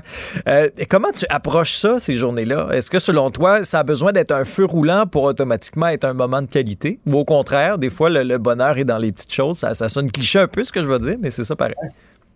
Ben, l'avantage de la COVID, dans moi, ça m'a fait aussi euh, être très, très, très présent à la maison. J'ai mm-hmm. été présent pendant presque deux ans, tous les jours, avoir le travail. Et un des trucs, en fait, que je n'avais pas compris, c'est qu'un enfant n'a pas besoin d'être toujours diverti. Mm-hmm. Et ça, ça a été une discussion avec ma mère parce que on s'entend, moi j'ai deux petites filles. Aux dix minutes, c'était ils jouaient à un jeu, papa, on sait pas quoi faire, papa, on sait pas quoi faire.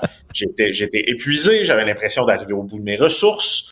Et je me disais, ben là, OK, je sais plus quoi faire. Mais ce que j'ai fini par réaliser, c'est qu'ils sont parfaitement heureux, assis dans leur chambre pendant quelques heures, entourés de leurs jouets. Et en fait, il y a des études qui prouvent que c'est important que les enfants s'ennuient. Et ça, je pense, c'est quelque chose qu'on comprend de moins en moins comme parents à cause de la technologie. Mm-hmm. On cherche à les divertir. Mais l'ennui amène la créativité. En mm. fait, pendant qu'ils s'ennuient, parfois, je dis à Charlotte, désolé Charlotte, je dis, papa, il est pas disponible parce que je reste à la maison, je travaille, mais je vais te sortir des crayons, du papier, fais ce que tu veux. Et après 10 à 15 minutes, elle va s'inventer un monde, elle va se mettre à jouer, elle va devenir plus créative. Et c'est quelque chose qui a vraiment un petit peu changé ma vie parce que j'ai fini par me réaliser que quand je dis on va aller au zoo, on va aller à tel endroit, etc., c'est le fun une fois de temps en temps, mais c'est fatigant pour toute la famille, c'est exigeant et c'est pas nécessairement aussi les moments où tu es le plus ensemble. Les moments où on est le plus ensemble, ben moi les repas, c'est très très important de les prendre mm. avec mes enfants. Il n'y a pas de télévision, pas de tablette, on parle en famille. Ben, c'est un moment que j'ai créé, qui est un rituel, si on peut l'appeler comme ça. Ça fait partie un peu de ma recette, je pense, gagnante pour être devenu un bon papa-preneur, mais je pense que vraiment j'aurais pu l'échapper si j'avais pas mm. eu des conseils de gens plus sages que moi. Ouais. Bien dit. Et on salue Charlotte et Béatrice, euh, d'ailleurs, tes deux petites filles. Merci euh, encore une fois, Dominique, pour cette belle discussion à cœur ouvert. On fait ça demain, mon cher. Allez, bonne journée sous la pluie. Bye, oui. Bye. Alexandre Dubé. Soucieux du moindre détail, il scrute tous les dossiers. Pour lui, l'actualité n'a aucun secret. Cube Radio. On a beaucoup parlé de l'accès à un médecin de famille. C'est un enjeu au Québec. Eh ben, Québec dit avoir atteint le premier objectif de son entente avec les médecins omnipraticiens grâce aux 288 000 Québécois supplémentaires qui sont maintenant inscrits à un GMF. Un groupe de médecine familiale, c'est une entente conclue en mai avec la Fédération des médecins omnipraticiens qui prévoyait donc la prise en charge de 250 000 personnes au 31 juillet. Visiblement, on est au-delà de ça. Maude Laberge est professeure en économie de la santé à l'Université Laval. Elle est chercheuse en santé des populations et pratiques optimales en santé. Bonjour, Madame Laberge. Bonjour, M. Dubé. Alors, dites-moi, quelle est votre lecture de ces, de ces chiffres-là? Est-ce que c'est encourageant? C'est un pas dans la bonne direction? Ben, a priori, oui, effectivement. C'était un, objectif ambitieux que le gouvernement s'était donné, puis c'était aussi, puis aussi pour la, la FMOQ, puis ce qu'on voit, c'est que les, les GMF, les groupes de médecine familiale, ont, répondu à l'appel au niveau de l'inscription. Euh, donc ça, c'est une excellente nouvelle. C'est un pas dans, dans la bonne direction. Euh, puis est-ce que, est-ce que, Mme Laberge, ça veut dire automatiquement une prise en charge de ces 288 709 Québécois ou, ce sera un, accès à un médecin, mais pas toujours le même médecin? Ben, c'est là où, je dirais qu'on en sait un petit peu moins parce que l'approche en soi de dire euh, que les gens vont, vont être pris en charge par un GMF, donc par, mhm. par une clinique, c'est quand même c'est différent de, de ce qu'on ce qu'on faisait traditionnellement d'être pris en charge par un médecin. Euh, puis l'idée derrière la prise en charge au niveau de la clinique, c'est que le patient va voir le, le professionnel de la santé qui est euh, le plus adéquat selon son besoin. Donc peut-être que c'est un pharmacien si c'est un renouvellement de prescription, par exemple. Donc c'est pas nécessairement toujours, il n'y a pas nécessairement toujours besoin de voir un médecin. Euh, puis euh, l'autre élément aussi, c'est que comme les, médecins travaillent en groupe, donc cette prise en charge-là, ça ne va pas non, plus, même quand c'est voir un médecin, c'est pas nécessairement toujours le même médecin. Euh, donc ça reste à voir comment en pratique ça va se passer. Euh, est-ce que est-ce qu'on donc on est dans, dans la, gestion du changement, dans une façon différente de travailler pour pour les cliniques médicales, pour les cliniques de soins primaires, puis aussi ben au niveau je dirais, culturel pour les patients, de, de, de s'habituer à l'idée qu'on n'a pas nécessairement besoin toujours de voir un médecin. Euh, pour avoir un besoin répondu. Euh, donc, il va falloir voir euh, dans le temps, est-ce que les patients sont satisfaits de cette expérience-là? Est-ce qu'ils arrivent à avoir un accès euh, et une réponse à, à, leurs besoins? Donc, est-ce que, est-ce que les besoins sont vraiment adressés? Donc, ça, on ne le sait pas encore. Euh, on peut pas on peut pas prédire nécessairement de, de, comment ça va se dérouler dans la réalité dans les mhm. prochains mois. Ouais. De ce qu'on en comprend, un, un, un, un médecin pourrait, par exemple, euh, accepter aussi de suivre un patient de façon permanente. Là. Euh, et à ce moment-là, il, serait attitré à ce médecin-là, si j'en comprends bien les choses? Oui, tout à fait. Donc, euh, c'est possible aussi. Donc, quand, les quand les cliniques acceptent comme ça de, prendre des patients, après, ben, c'est sûr que un patient qui voit un médecin, le médecin peut se dire, ah ben, ce patient-là, je pense que je, devrais le suivre, etc. Donc, donc lui offre de l'inscrire vraiment à, à, lui ou à elle, c'est-à-dire mhm. d'être attitré au médecin. Puis donc, par la suite, donc en principe, il devrait y avoir cette continuité-là avec, euh, avec le ou la médecin de famille. Alors ça, c'était le premier objectif de cette entente-là. L'autre, c'est qu'un total d'un demi-million de patients soient pris en charge. Et là, on avait l'échéance du 31 mars 2023. Est-ce que, avec mhm. votre, votre expertise, votre analyse, votre lecture de tout ça, est-ce que c'est euh, un échéancier qui est réaliste? Ben, en, fait, c'est que c'est un, c'est un objectif qui est ambitieux. Euh, on va quand même se dire, on est en pénurie de main-d'œuvre dans, tous les secteurs. Euh, le secteur de la santé est, loin d'être épargné, particulièrement les, les soins primaires. Euh, mais on est aussi dans un changement de paradigme que je l'ai mentionné, puis de faire appel aux autres professionnels de la santé, ça pourrait enlever une partie de la tâche des médecins et donc ça, ça, ça devrait pouvoir leur permettre, en théorie du moins, euh, de, de prendre en charge plus de patients parce que il y a une partie de leur travail finalement qui euh, que, que c'était pas nécessairement les médecins qui avaient besoin de faire, puis que, ça va être pris en charge par des infirmières, des, des travailleurs sociaux, euh, des pharmaciens, etc. Mais comme je l'ai mentionné aussi, euh, il faut que tout le monde s'habitue à cette nouvelle façon de faire, autant les cliniciens que, que les patients. Euh, et, et, ça veut dire aussi de, de, de juger de qui est-ce qu'un patient devrait voir, puis, euh, puis est-ce que ça, est-ce que le patient va trouver que son son besoin n'est pas répondu, puis qu'après qu'il recontacte la clinique pour un autre rendez-vous, etc. Donc, euh, donc je, dirais que est-ce que ça va se transformer en pratique plus efficiente? C'est l'objectif. Hmm. Puis si on est plus efficient, ben on devrait pouvoir prendre en charge plus de patients en théorie. Oui, parce qu'il y a moyen d'améliorer les choses, là, sincèrement, mhm. euh, d'alléger, de faciliter les portes d'entrée au réseau de la santé. Pour l'avoir vécu dans les dernières semaines, honnêtement, c'est épouvantable. Euh, souvent au Québec, d'un, il ne faut pas être malade la fin de semaine. Euh, parce qu'il y a bien des GMF. Il y, en a certains des GMF qui offrent un service d'urgence, d'autres non. D'autres sont, c'est complètement inaccessible. Il n'y a pas moyen de voir personne. Et là, après ça, tu t'en vas à l'urgence. Et là, la traversée du désert commence. Mm-hmm. Oui, effectivement, ouais. Euh, puis les, les temps d'attente aux urgences sont quand même assez longs, là, donc c'est sûr que euh, l'idée c'est, c'est est-ce quelles sont les alternatives, est-ce que euh, puis en dehors des, heures normales d'ouverture, il y a certains, certaines cliniques qui offrent des services. Euh, mais il y en a d'autres que non, effectivement, qui ont des heures limitées. Mais est-ce qu'on ne devrait pas les obliger, les GMF, à, offrir, minimalement une certaine plage horaire, là, je sais pas, moi, de 8 à 4, le samedi, dimanche, puis qu'il y, a un médecin de garde, puis il est là, puis il voit des patients? Mais je, en, théorie, euh, oui, ça, serait bien pour avoir un meilleur accès, etc. en pratique, il faut quand même considérer aussi que, euh, ben, je, l'ai mentionné, on, est en pénurie de main-d'œuvre. Mm. Euh, donc, c'est sûr que ça peut être difficile de combler euh, ces heures-là, surtout à, l'extérieur des heures normales. Puis on parle des médecins, mais je veux dire, la clinique, quand elle est ouverte, il faut aussi qu'il y ait le secrétaire médical. Ah, tout à fait. Il y a d'autres employés. C'est pas évident de trouver des employés non plus, là, hein, c'est sûr. Exactement, exactement. Donc, je pense que dans, dans le contexte actuel, on peut avoir des vœux pieux d'avoir des cliniques ouvertes, euh, d'avoir des heures étendues d'ouverture, euh, mais il faut comprendre que c'est ça, ça, ça, a des implications euh, qui peuvent être difficiles à, à réaliser particulièrement dans le contexte actuelle mhm. euh, de pénurie de main-d'œuvre. Oui. Euh, dites-moi, euh, professeur Laberge, j'aimerais bénéficier de votre expertise aussi sur le recours au privé. Vous avez peut-être vu, notamment dans le journal, mhm. les chiffres concernant la facture pour embaucher des employés d'agences privées. Ça a triplé en l'espace de trois ans. On est à 875 millions selon des données du ministère de la Santé. Est-ce qu'on a perdu mhm. le contrôle? Est-ce est que le recours au privé, c'est devenu une nouvelle façon de gérer le réseau de la santé au Québec?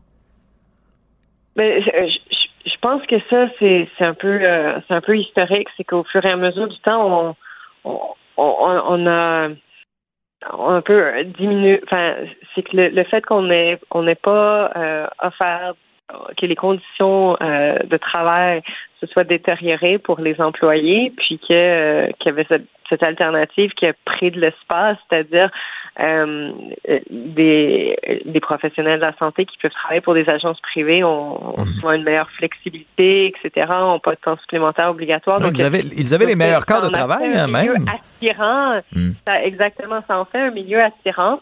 Euh, puis, je, crois qu'il n'y a pas eu assez de mesures pour éviter euh, éviter ce, ce, transfert en fait de, de ressources humaines euh, comme des employés du réseau à, quitter puis aller vers vers ces agences privées.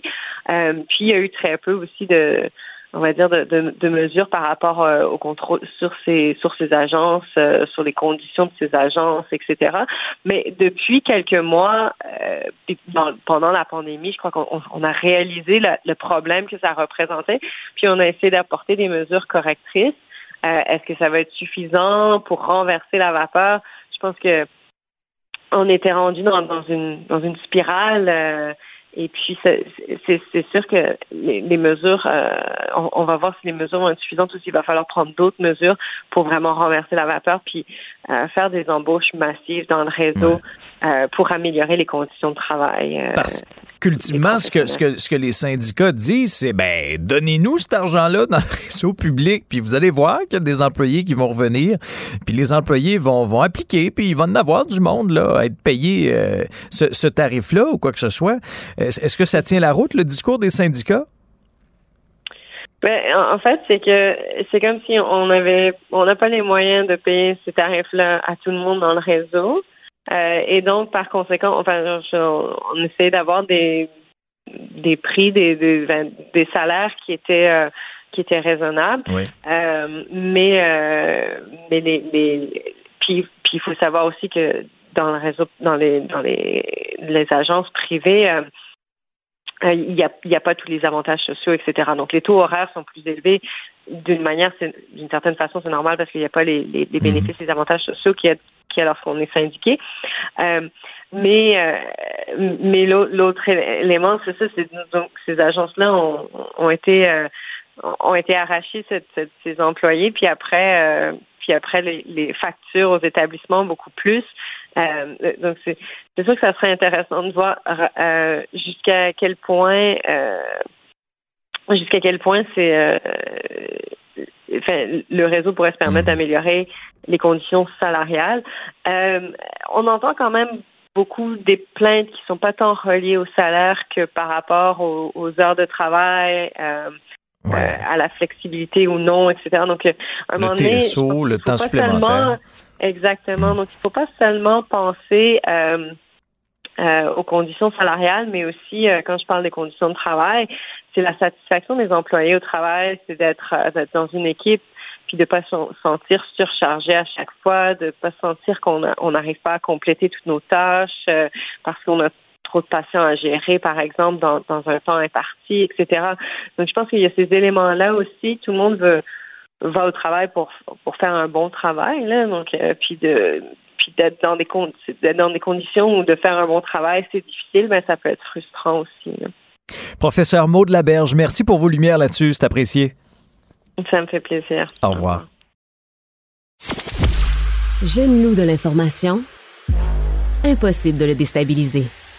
Alexandre Dubé dans le journal ce matin, on apprenait que la pénurie de personnel dans le réseau de la santé coûte très, très cher aux contribuables québécois. Donc, à vous et à moi, une facture pour embaucher des employés d'agences privées. OK? Et cette facture-là, eh ben, elle a plus que triplé en l'espace de trois ans. Écoutez bien ça. La facture s'élève à 875 millions de dollars selon des données du ministère de la Santé. Ça, c'est quand on le compare, donc un montant qui a triplé si euh, on se réfère aux chiffres d'il y a trois ans. C'est quand même euh, assez, euh, assez particulier. Julie Bouchard est présidente de la Fédération interprofessionnelle de la santé du Québec. Elle est avec nous. Madame Bouchard, bonjour. Bonjour. Donc, quelle est votre réaction lorsque vous voyez l'ampleur de ces montants-là? Premièrement, c'est de la colère parce que ça fait tellement longtemps qu'on dénonce les montants exorbitants qui sont euh, donnés aux agences euh, privées de placement. Et deuxièmement, c'est décevant parce que c'est nous, l'ensemble des contribuables, qui payons pour euh, ces agences-là qui ne cessent de s'enrichir, soit du temps passant, pour le, travail effectué à la même hauteur, le même type d'emploi et tout, et qui euh, ne sert que euh, à affaiblir encore plus le réseau de la santé publique. Bon, expliquez-nous un peu, comparons là, le salaire, par exemple, une infirmière avec infirmière, comparons comme ça, là, une infirmière du public versus une infirmière du privé. Combien ça coûte? Une infirmière euh, au public peut euh, débuter là aux alentours de 27, 28 dollars de l'heure, tandis que euh, dans le privé, elle va débuter aux alentours de 45, 50 dollars de l'heure. Et là, ça, c'est ce qu'elle va elle-même gagner, l'infirmière dans le privé. Mais ce que l'établissement va devoir débourser à l'agence pour avoir pour avoir eu besoin de ses services, c'est aux alentours de 148 dollars de l'heure. Ben voyons, pourquoi c'est aussi élevé que ça?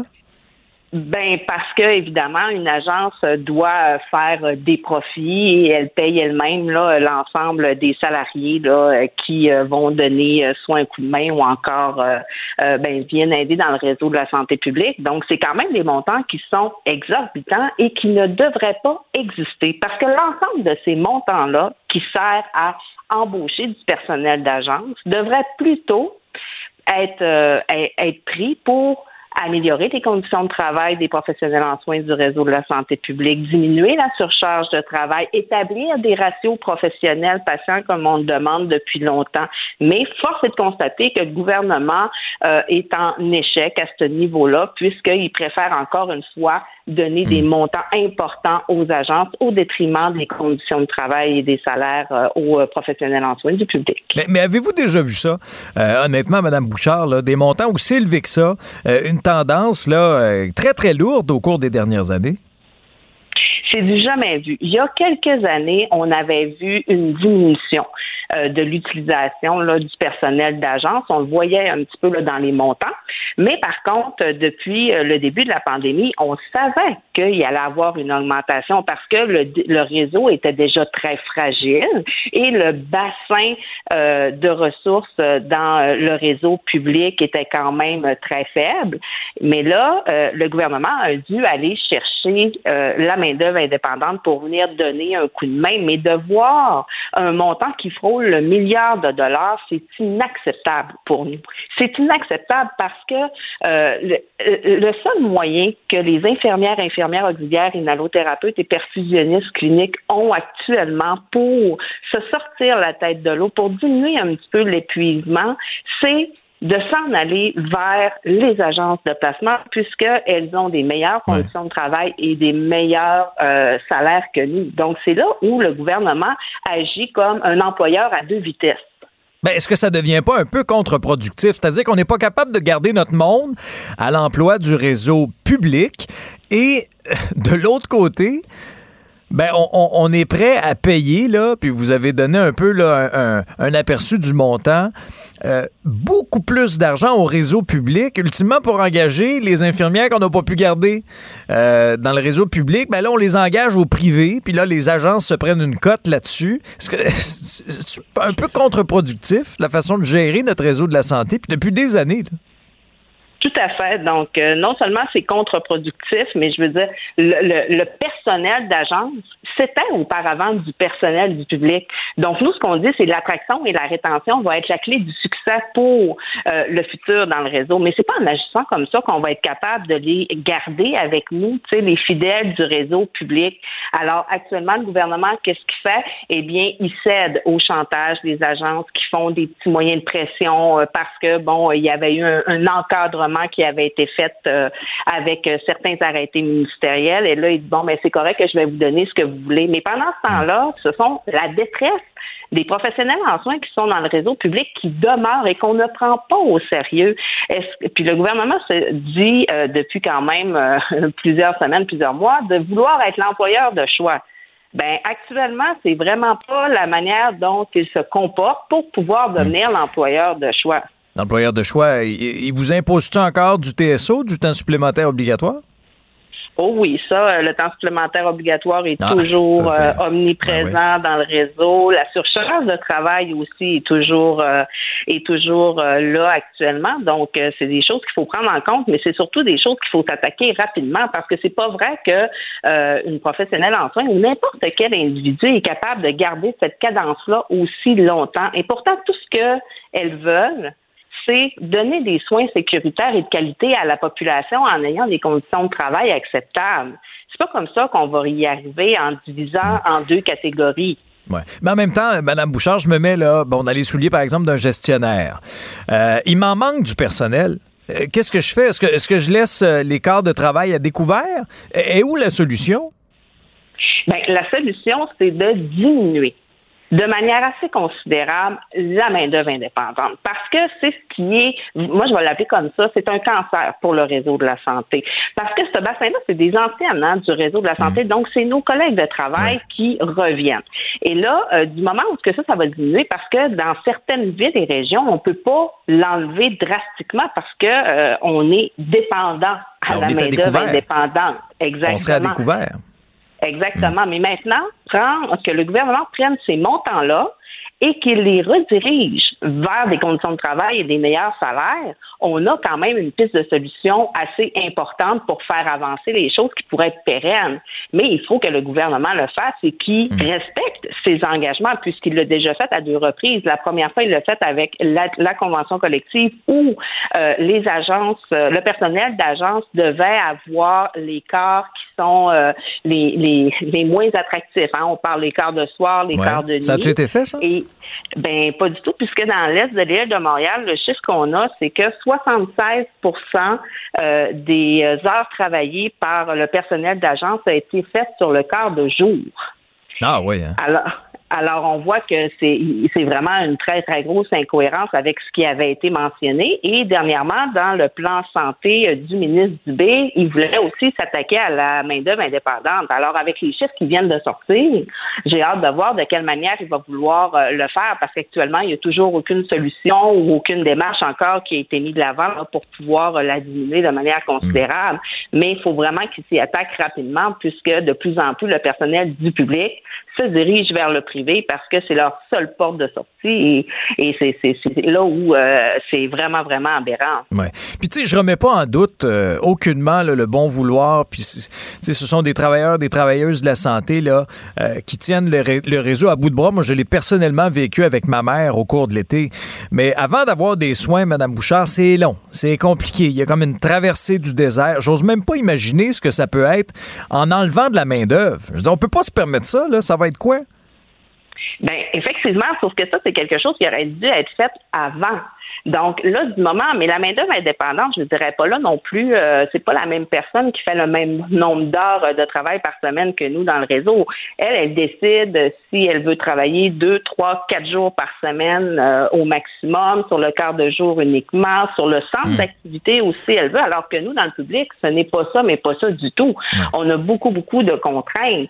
Et là, c'est sûr que c'est pour ça qu'il faut y aller quand même euh, de manière graduelle. Mais il faut arrêter de céder à l'ensemble du chantage. Il faut arrêter de donner des sommes aussi importantes à des, à des agences de placement comme ça parce qu'on ouvre la porte euh, de manière assez grande pour ne plus être capable de la refermer parce qu'au final, c'est pas euh, c'est pas contre les les les, euh, les professionnels en soins des agences qu'on s'attaque, nous c'est contre les personnes qui détiennent l'agence elles-mêmes. C'est elles qui s'enrichissent à chaque semaine, à chaque mois parce que elles augmentent euh, les demandes euh, au niveau monétaire. Ah, mais là, vous savez, mais, mais vous, sa- placer, vous savez, Madame Bouchard, ce qu'ils vous répondent, j'en ai entendu là, dans différentes entrevues. Ah, ben là, vous savez, les avantages sociaux du réseau public, ça coûte cher aussi. Puis quand on compare tout ça, ben notre tarif, c'est quasiment une aubaine. vous répondez quoi à ça? Effectivement, sauf que quand on voit un montant de 148 de l'heure, honnêtement, je ne pense pas qu'une professionnelle en soins dans le public coûte autant avec l'ensemble des avantages sociaux là, qui euh, sont euh, jumelés à ça. Là, c'est, c'est, c'est sûr et certain que ce n'est pas un montant comme ça. Et de plus, on a des gens qui sont qui ont un sentiment d'appartenance à leur centre d'activité, à leur clientèle à laquelle elles travaillent. Donc, euh, ce n'est pas nécessairement, puis je vais le nommer comme ça, aller faire une passe d'argent quelque part pendant quelques semaines et revenir à la maison par la suite. Nous, c'est pas comme ça qu'on fonctionne là. Julie Bouchard, vous êtes présidente de la FIC. Merci d'avoir été avec nous aujourd'hui. Merci beaucoup. Bonne journée. Au revoir. À bientôt. Jeune loup de l'information. Impossible de le déstabiliser. Alexandre Dubé. Bon, il y a de nouveaux développements dans le dossier, donc, euh, de ce corps d'un homme retrouvé dans un bac vert, euh, effectivement, à Montréal. Euh, ce qu'on sait, c'est qu'il s'agit du 18e meurtre à survenir à Montréal. Cette année, le corps portait des marques de violence. On fait le point avec Maxime Delan, journaliste à l'agence QMI. Salut, Maxime. Salut, Alexandre. Et puis quand je dis qu'il y a du nouveau, c'est que tu viens tout juste d'apprendre l'identité de l'individu qui a été retrouvé. Oui, Richard Lisotte, 59 ans. Je vous rappelle un petit peu les faits. Euh, hier matin, on se trouve à l'angle des rues Adam et euh, Les Tourneux, dans le quartier Hochelaga Maisonneuve, et c'est la collecte des matières recyclables. Il y a un éboueur qui prend un bac vert et euh, dépose le contenu dans le camion. Et là, il voit, il y a un corps qui est sans. les informations qu'on me dit, c'est que le corps serait enroulé dans une couverte ou un sac de couchage. Donc, on gèle la scène, pour utiliser le jargon mhm, policier, mhm. et les enquêteurs, techniciens d'identité judiciaire passent la, journée, euh, une bonne partie de la journée sur place pour tenter de bon comprendre comment ça s'est produit, qu'est-ce qui s'est passé. Et là, développement majeur dans cette histoire-là, on est parvenu à identifier la victime et on est parvenu à trouver euh, l'appartement où résidait oh. euh, Richard Lisotte, 59 ans.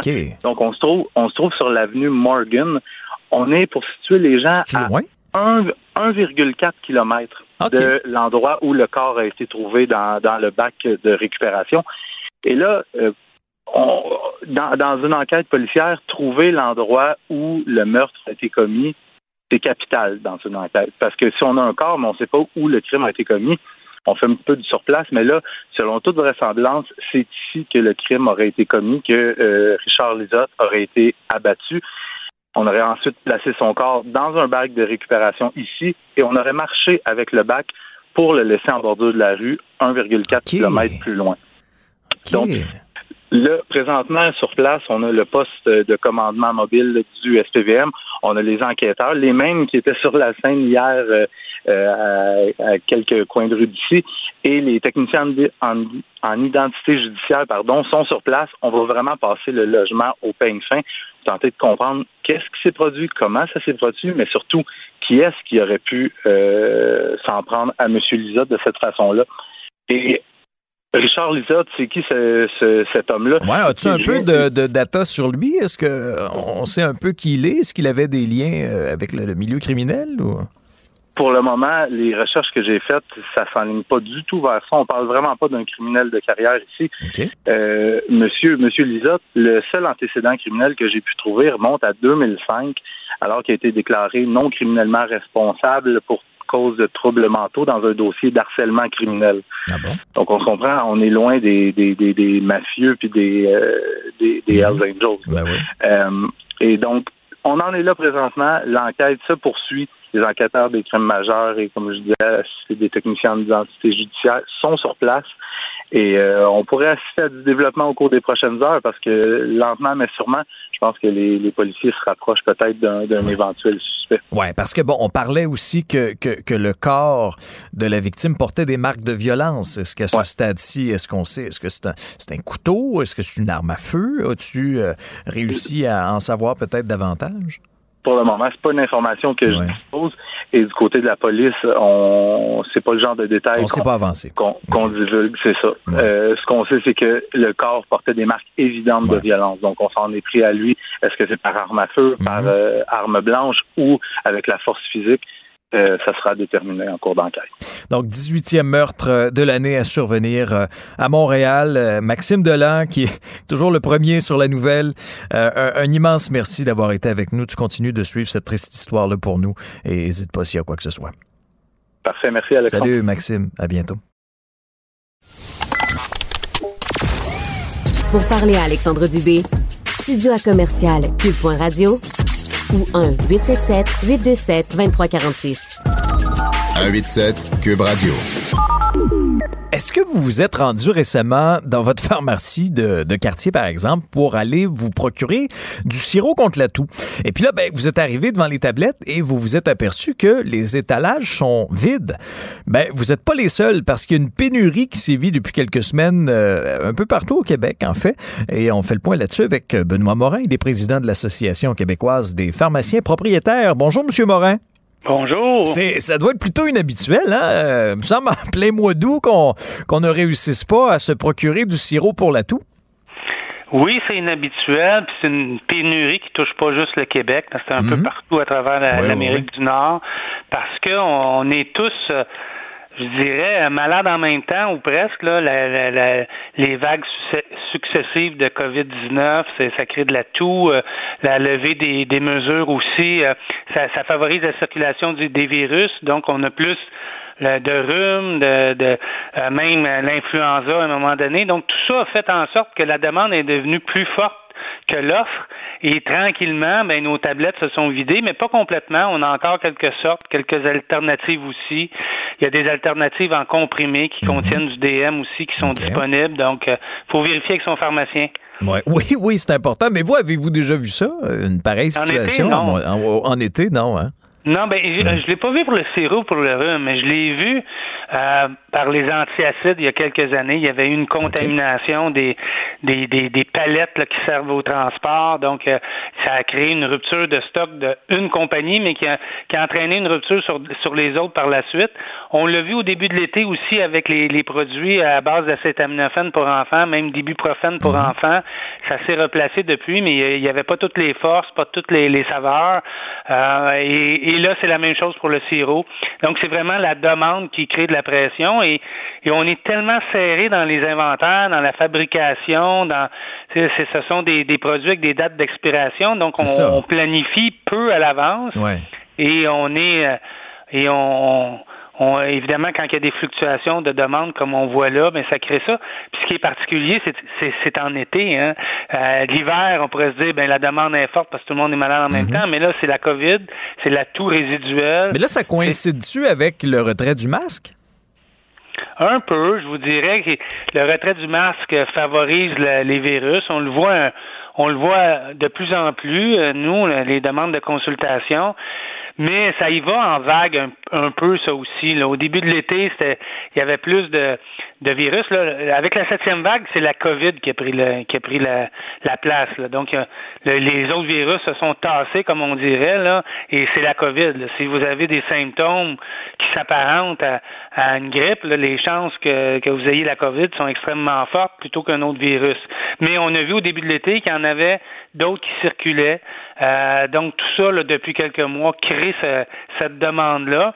Puis euh, évidemment, ben on se partage tous en Amérique du Nord le même stock, ça vient de la même place ou à peu près, ce qui fait en sorte que ben, il se produit ce qui se passe aujourd'hui. Ouais. Est-ce qu'on peut s'attendre à ce que la situation revienne à la normale quoi d'ici la fin du mois ou ça va prendre un peu plus de temps? Je dirais quelques semaines, un mois ou deux, mais avant la fin de l'été, sûrement que ça va, ça va être beaucoup mieux parce que, évidemment, on veut réapprovisionner les tablettes des pharmacies. Euh, c'est, à chaque fois, ce sont des ventes perdues, des patients non soulagés. Donc oui, la, pression est forte pour que ça s'améliore. Et évidemment, mais ce qui arrive dans le moment, c'est dès qu'il y en a disponible, on l'achète tous en même temps, donc on en reçoit au compte-goutte seulement. Mais dans les prochaines semaines, je pense que la, la, situation va s'améliorer. Oui, parce que là, la rentrée scolaire s'en vient. Euh, oui. La saison des microbes aussi, on va en avoir besoin, M. Morin. Oui, puis on prévoit une huitième vague, donc il faudrait, faudrait être prête. mais on va faire le maximum pour l'être. Puis comme je vous disais, il y a des alternatives. Il y a des comprimés qui contiennent l'ingrédient principal contre la toux, c'est du DM, du dextrométhorphane. On en retrouve dans d'autres préparations. Donc, vérifiez avec votre pharmacien et on, va se débrouiller pour vous trouver quelque chose. C'est ça, parce que dans le doute, je veux dire, on, ne reste pas devant les tablettes vides, on peut se rendre au comptoir. Euh, les pharmaciens, vous êtes là, vous allez pouvoir nous aider, nous orienter vers d'autres produits et, ça va avoir le même effet bénéfique, là, si je comprends bien, M. Morin. Oui, la seule chose, c'est qu'il faut faire attention. Il y a des pièges. Hein. Il y a des, des produits qui contiennent quatre, euh, quatre ingrédients plutôt qu'un seul pour la toux. Euh, donc, on peut pas changer aussi facilement que ça. Si ah, vous faites de l'hypertension, euh, de l'hyperthyroïdie, hypothyroïdie, vous prenez des médicaments de prescription, il peut y avoir des interactions. Fait qu'avant de changer de sorte, si vous n'êtes pas certain, Euh, s'il y a plus qu'un ingrédient dans la bouteille, ben, vérifiez avec euh, votre pharmacien. Merci beaucoup, M. Morin. Merci, bonne journée. Au revoir. Vous écoutez Alexandre Dubé, Cube Radio. Les rencontres de l'heure. Chaque heure, une nouvelle rencontre. Nouvelle rencontre. Les rencontres de l'heure. À la fin de chaque rencontre, soyez assuré que le vainqueur, ce sera vous. Cube Radio. Une radio pas comme les autres. Salut Vincent. Salut Alex. Ça va bien? Oui, toi, t'as pas mangé tes brocolis? Ben là, j'ai- j'en ai mangé pas mal dans juste mon... un dîner, euh, mais il reste juste des brocolis. non, j'en avais pas mal plus que Ah, ça ok, là, dans mon petit plat. Je Non, non, c'est- mais c'est tout ce que j'ai eu le temps de manger. bien, tu travailles fort, il faut que tu Ben, manges tes légumes. Écoute, c'est un, c'est un feu roulant ce show-là depuis le début, alors c'est ce que j'ai laissé, c'est ce que j'ai pas eu le temps de manger. D'accord. Euh, Vincent, quand ça va bien, oui, mieux que Donald Trump, je te dirais, parce qu'il a reçu Ah. la visite du FBI dans sa somptueuse demeure de Mar-a-Lago. Ouais. Quelle histoire pareille. C'est incroyable de s'imaginer que des policiers du FBI euh, travaillent en ce moment et se préparaient à débarquer chez euh, un ancien président des États-Unis. C'est quand même vraiment, Ah ben vraiment oui. historique. C'est assez particulier ce que les Américains vivent. Euh, et donc, euh, le FBI qui débarque euh, hier. Et là, euh, bon, moi, au départ, je me dis, bon, on fait quelle bonne nouvelle. Euh, Il y a de l'avancement. On sait très bien que Trump a, a fait euh, des manœuvres qui sont probablement illégales là, dans bien des cas. Là, on touche à de- l'histoire de documents là, qui est un peu... Des fois, tu te fais coincer sur pas nécessairement ce que les gens pensent aussi, euh, mais on s'imagine, à- et on, on le souhaite, là, à quel point euh, pour se rendre à faire une perquisition, c'est parce que le FBI a quelque chose de solide, que ça a été approuvé par un Ouais, juge. c'est pas une partie de pêche. Non, et là-dedans, il y a des gens impliqués qui ont été nommés par Trump en plus, donc vantant leur mérite à une certaine époque. C'est ces gens-là qui, face à une abondance de preuves, c'est ce Mm. qu'on souhaite, euh, vont, vont de l'avant. Donc ça, ça me rassure de voir que le système quand même avance dans le cas de Donald Trump. Ce qui me rassure pas, par contre, c'est la réaction du culte de, Donald Trump qui euh, est déjà passé de 0 à 100. Là. Euh, et ça, ça m'inquiète un peu sur, OK, est-ce que de poursuivre Trump, de l'amener devant la justice, c'est vraiment ce qui va être bon. Ça me fait un peu de peine à dire ça parce que j'aimerais voir Trump faire face à la justice. Est-ce que c'est ce qui va amener euh, Ouais. une paix aux États-Unis? Je pense pas. Euh, on a vu bon hier des manifestations devant euh, Mhm. de- devant Mar-a-Lago et tout ça. Rapidement, je voyais un des messages qui disait on dirait que Fox News était aussi prêt à cet événement-là que la BBC à la mort de la reine. là. Ils sont partis tout de suite avec Couverture euh, spéciale. couverture spéciale Ah oui. sur le fait à quel point que le pauvre Donald Trump est persécuté là, par euh, comme jamais aucun président auparavant. Parce qu'il se victimise lui-même. là. Il est sorti dans, monsieur- dans son communiqué. Écoute, là, c'est vraiment, là, il se victimise. Euh, c'est épouvantable ce qu'il est en train de vivre. C'est une intrusion de sa vie privée. Aucun président n'a été traité de Ben la oui, sorte. ben oui. C'est sûr, aucun président n'a fait, écoute, ce que, ce que Donald Trump a fait dans bien, ça me paraît évident. Il n'y a pas eu d'insurrection dans dans d'autres présidences. Euh, mais, mais le spin m'inquiète un peu parce que. Ouais. rapidement, on tombe sur quelque chose d'assez simple pour les MAGA people, là, donc les fans de Donald Trump, c'est-à-dire ben, Jeffrey Epstein n'a pas été euh, a, a- a pas eu le même traitement que euh, en fait les, les proches de Jeffrey Epstein n'ont pas Ouais. été arrêtés. Le, le fameux Hunter Biden, le fils Ah oui, c'est à Joe obsession. Biden, lui et son laptop n'ont pas euh, intéressé le FBI, mais évidemment Donald Trump, à cause que la machine est pourrite, on s'attaque à Donald Trump. C'est c'est une logique qui est stupide, là, c'est stupide, mais c'est très très simple. Et euh, des euh, espèces d'idées simplistes en disant, voyez, des pédophiles se font protéger, les euh, ceux qui prennent du crack, cocaine dans la famille euh, Ouais. Biden se font protéger, mais notre euh, génie, euh, notre demi-dieu Donald Trump, lui, se fait casser par la machine. Donc ce spin-là m'inquiète quand même un peu parce que, écoute, il y a une grande partie de la population américaine qui croit encore tout ce que Donald Trump dit. Donc, euh, où- jusqu'où ils pourront aller s'ils se retrouvent devant procès, s'ils se retrouvent emprisonnés un jour aussi. Moi, ça m'inquiète. Ouais. Comment as-tu réussi à faire ça en, en calmant les tensions? C'est pas, pas lui qui va calmer les tensions, euh, Non. visiblement. Mais là, tu as vu toute son armée, incluant euh, des républicains, euh, fait à peu près tous les républicains euh, ont dénoncé euh, plus- tout, tout ce monde-là qui est super pro-policier Mm. d'habitude, là, euh, qui dit ah, vraiment laisser les policiers faire leur travail. Ben là, soudainement, parce qu'on s'attaque à un un milliardaire blanc. Au Donald. Là, au Donald, ça se fait pas. Donc, jusqu'où ça va aller? Ce qui est inquiétant, on a comme mis euh, l'impression que le caca a frappé le ventilateur, à Alexandre, et qu'il y aura des éclaboussures. Euh, quel bar ça va prendre, on verra. On Pas peut se prendre les un belles- popcorn et manger en regardant le spectacle, mais malheureusement, c'est nos voisins du Sud. Ils sont très, il y a beaucoup d'influence, donc à quel point ça peut nous euh, éclabousser aussi. Il faudra voir ça dans les prochains mois. Pas des éclaboussures sur les belles moquettes de Mar-a-Lago, j'espère, Ah, parce que ça va euh, décorer. euh, c'est- Mais, c'est ça, c'est quelque, c'est vraiment quelque chose. J'imagine aussi le jour où Trump se fait mettre les menottes, Ah, ben où là, t'as des FBI qui arrivent devant les Secret Service en Mhm. disant, ben désolé, euh, messieurs, mesdames. Parce qu'il est encore protégé, là. Il y a ben encore oui, une écoute, sécurité. un détachement ouais. complet. Alors, comment t'arrives? Nous, on va, on va partir avec euh, M. Trump. Vous, vous nous suivrez ou peu importe, Ben, là, mais c'est hein. un, ce serait assez particulier Mais, si ça arrive. mais c'est pas la première fois qu'il est impliqué dans toutes sortes d'histoires impliquant des documents. Là. Tu on a eu des, dans les toilettes là, des Ben, D'ailleurs, j'entendais à Fox News une, une analyste qui disait ben, ils n'ont pas besoin de faire ça, comme si Donald Trump allait jeter des preuves dans les toilettes. Ben, c'est ça, t'as pas visiblement pas vu les dernières nouvelles. Il y a des photos semble- de ça, hein, semblait qu'il effectivement, que ce soit effectivement le cas. Mais on est encore vraiment dans une bulle là, chez, les, euh, chez les. Trumpistes et c'est assez inquiétant quand même. Une bonne nouvelle pour les parents à l'aube de la rentrée. Là, je vais vous délivrer, je vais vous délivrer les parents. Je vais Ben vous voyons. délivrer parce que là arrive la hum, bon la rentrée, c'est l'achat des cahiers, les crayons Les- et les compagnie. fameuses listes. Mais quel est probablement le pire calvaire d'un parent au quotidien? Étiqueté. Euh, non, une fois Non? que tout ça est fait, Ah, là, à la- à l'année scolaire longue. les devoirs? Les devoirs, Alexandre. un calvaire pour l'enfant, Oui. un calvaire pour les parents. Pour tout le monde. Pour tout le monde. C'est ça. Euh, et une étude qui vient de paraître dans le Journal of Research in Childhood Education, OK, de Penn State University. Oui. Donc, c'est pas des clowns. Non, non, c'est très sérieux. Euh, vaste étude sur est-ce utile pour un parent de s'impliquer dans les devoirs de leurs enfants. Et eux arrivent à la conclusion qu'il n'y a aucune association statistique significative entre le succès d'un enfant et la participation des parents. Je vous libère.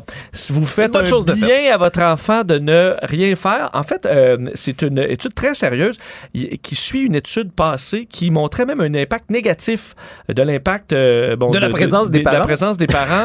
Euh, mais là, ils sont allés beaucoup plus précisément avec des statistiques très précises pour arriver à la conclusion que pour trois raisons, c'est pas utile. La première, euh, les, euh, les parents sont généralement peu outillés pour régler et expliquer des problèmes de mathématiques et de lecture. Hmm. Mais c'est que ça remonte à loin. Moi, je suis pas parent, mais des fois, je me transpose des fois dans les souliers de parents. Puis là, mettons mes notions d'algèbre, même mes notions de français. Je dis, je, je- je- français. là, Même en mathématiques. De, de base, de là. base, puis tu ferais des fractions, le Ah dénominateur commun, puis tout ça. Ce qu'on dit, c'est que généralement, le réflexe, Alexandre, des parents, ça va juste de donner la réponse. Euh, expliquer Ah, bon. le, le cheminement pour arriver à la réponse. s'aventure pas là. Ben, on s'en souvient plus. Ben non, ben non. On s'en souvient plus. Souvent, ça a changé. Donc, c'est pas la même chose que ce qu'ils apprennent. Ça, fait, ça les mêle. On a une calculatrice sur notre cellulaire. Donc, tu dis, gars, mets ça, 2 sur 5, ça fait ça. Ça, c'est la première raison. La deuxième, ça augmente le stress dans la famille, ça augmente les situations de conflit, alors qu'on a déjà peu de temps en famille. Ben oui. Alors, gardez ce temps-là précieusement pour des activités Mhm. plus positives. Et aussi, ça, euh, les enfants ont besoin de trouver leur propre réponse, ont besoin de travailler. Et souvent, ça déflecte la problématique vers les parents. Et euh, ce qui est bénéf- ce qui va être un bénéfice par rapport aux devoirs, c'est euh, ben, discuter de l'école avec les enfants. On peut être impliqué Mhm. en s'informant, donnant des conseils, mais les devoirs comme tels, euh, vous n'avez pas besoin. Vous n'avez pas besoin. Je Hey, vous libère. Alors, de nous clairer nos soirées d'automne. oui, puis étiqueter les crayons aussi, moi je vous dis, écoute, achetez-en juste plus, des moins chers. Ils les perdront. Euh, un mot en terminant sur un voleur audacieux, ça se passe en Espagne. Oui, je termine là-dessus parce que je trouvais la nouvelle euh, quand même sympathique. Un homme arrêté, Alexandre, en Espagne, pour le vol de 7000 jambons. Des jambons? 7000 jambons. Il avait faim? Pour une valeur de plus d'un demi-million d'euros. Ça vaut bien cher, des jambons. Euh, ben, c'est parce qu'on parle de jambon, de jamon. Euh, de jamon très luxueux. Écoute, les- certains des jambons valent plus de 500 euros chaque parce que c'est du jamones. Des gros jambons. Vieilli. Euh, en fait, il y a un nom même un petit peu plus compliqué, le jamon de Rabugo. Et le jamon de Rabugo, il est... Après ça, tu ris de moi dans mes prononciations à TV. tu oui. passes ton temps à rire de moi, puis là, c'est toi qui ça. C'est Les. Ramon de Rabugo. Ramon de Rabugo. Ben oui. C'est un, un pied un pied de porc assez rare euh, qui est très exclusif, euh, dénomination d'origine contrôlée. Ça vaut très cher. La crème et lui s'occupait de euh, transférer des jambons d'une place à l'autre Hmm. au magasin de jambon entre 2007 et 2013. Et il en a volé 7000 qu'il revendait ensuite sur Internet euh, à gros prix. Alors, il s'en est mis plein les poches. Lui et sa, euh, sa femme ont été arrêtés. Sa femme aussi fait face à des, euh, des accusations d'avoir été complice dans ce stratagème.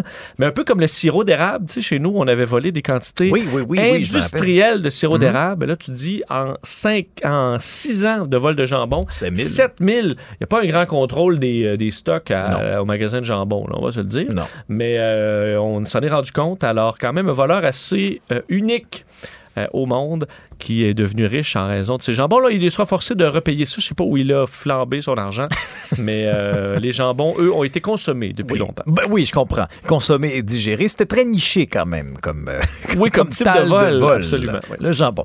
Euh, OK, Vincent, on t'écoute à midi et demi. Salut. Jeune loup de l'information, impossible de le déstabiliser. Alexandre Dubé. On fait le tour des actualités avec l'économiste Francis Gosselin. Salut Francis. Salut Alex, comment vas-tu? Ben, ça va très bien, toi aussi? Très, très bien. Good. Et tu nous parles de, de BRP d'abord, qui se lance à l'assaut de la mobilité électrique et on a dévoilé plusieurs nouveaux produits. Exactement. C'est euh, hier qu'avait lieu la conférence euh, annuelle des concessionnaires de BRP. Euh, L'entreprise de, de Valcourt, là, qui, euh, qui est maintenant séparée là, de Bombardier, là, donc Bombardier Produits récréatifs, euh, qui est connu pour ses euh, skidoo, sidou et, et autres produits, là, a profité de la présence de presque 3000 participants pour dévoiler euh, de nombreuses nouvelles gammes de produits. Euh, première chose euh, excitante, je ne sais pas si tu es un amateur de, de voile ou de surf, Alexandre. Ben écoute, j'ai j'ai découvert, moi, en fin de semaine, le wake surf. Exact. C'est vraiment, j'ai adoré ça. J'ai vraiment trippé. C'est un peu dans la même ordre Mhm. d'idée, mais euh, donc euh, c'est un produit qui s'appelle le Sea-Doo Rise. Ok. Euh, c'est une planche de surf, si Ouais. tu veux, euh, mais qui utilise la technologie qu'on appelle hydroptère. Là, je suis pas un expert en la matière, Alexandre, mais si vous avez regardé ces dernières années le America's Cup, là, la course de, de bateau là, extraordinaire, là, euh, c'est vraiment comme un, dans le fond, une planche ou en tout cas un bateau, mais là, le cochon, une planche qui se maintient dans les airs au-dessus de la surface de l'eau, là, comme deux, un ou deux pieds au-dessus de Oui, l'eau. oui, oui, j'ai vu ça. fait, la seule chose qui connecte euh, le- la planche et le passager à l'eau, c'est une espèce de lame qu'on appelle un foil. Mhm. C'est une, une aile immergée dans le fond. Euh, et puis donc, ils, ont, ils vont lancer ce produit-là qui devrait être disponible en, en 2024. Donc, c'est assez excitant. Dans le fond, ça a l'air assez, assez le fun. en Ça a l'air vraiment cool, ça, ouais. Ah ouais. Euh, sinon, un, un autre segment où il y a quand même beaucoup de beaucoup de gens déjà, mais où euh, l'entreprise de Valcourt souhaite également euh, s'ins- s'insérer. Euh, BRP a donné plus d'informations sur deux projets qui étaient déjà connus, là, mais là, on va vraiment de l'avant euh, chez chez euh, chez BRP. Le Canam Pulse et le Canam Origin, en fait, ce sont des motos, des motocyclettes euh, traditionnelles, mais électriques, euh, et qui seront aussi disponibles à partir de 2024 c'est un peu tardif, je te dirais. Bon, après, il est jamais trop tard pour bien faire, mais c'est quand même un segment où il y a déjà pas mal de joueurs, dont Harley Davidson, qui est quand même un gros joueur dans le million de la moto, qui ont lancé il y a quelques années, il y a trois ans maintenant, la Livewire, qui est une moto électrique qui peut aller jusqu'à 180 km heure. Donc, euh, c'est intéressant de voir BRP se lancer vraiment dans des produits très mainstream et de, le- on leur souhaite le meilleur des, meilleur des succès avec ces produits-là. Ben oui, parce que le virage électrique, on est là, là. Euh, je veux dire, il faut que les entreprises le, le prennent, puis même pour les consommateurs aussi, à un moment donné, j'avais cette réflexion-là aussi. Tu sais, des fins de semaine de bateau, là, ça coûte...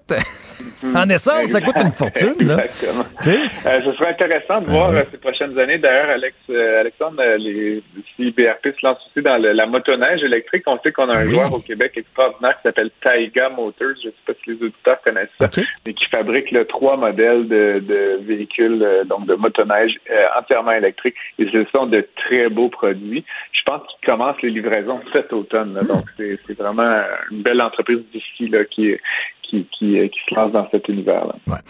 L'Agence du revenu du Canada a trop d'argent. Pourquoi? C'est parce que je travaille beaucoup cet été.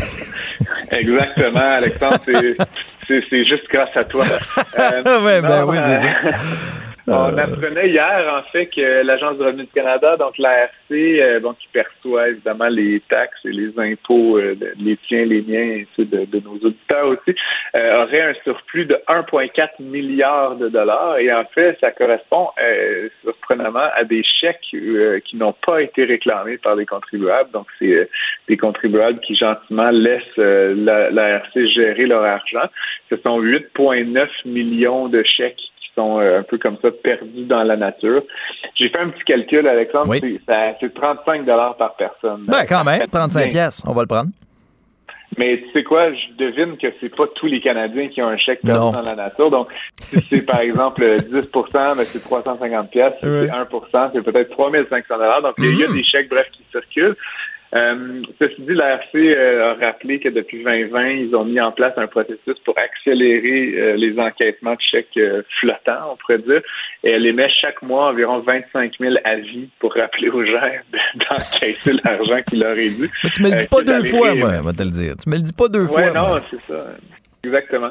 Euh, ceci dit, depuis qu'elle a lancé l'initiative, il y a environ 2 millions de chèques qui ont été encaissés pour environ 800 millions de dollars. Et euh, juste un petit rappel pour les auditeurs, les chèques de l'ARC, contrairement à beaucoup d'autres chèques, n'expirent jamais. Ah ouais, hein? euh, même si vous retrouvez ça dans le fond d'une commode euh, datée de 2008, là, toujours l'enquêter sans aucun problème.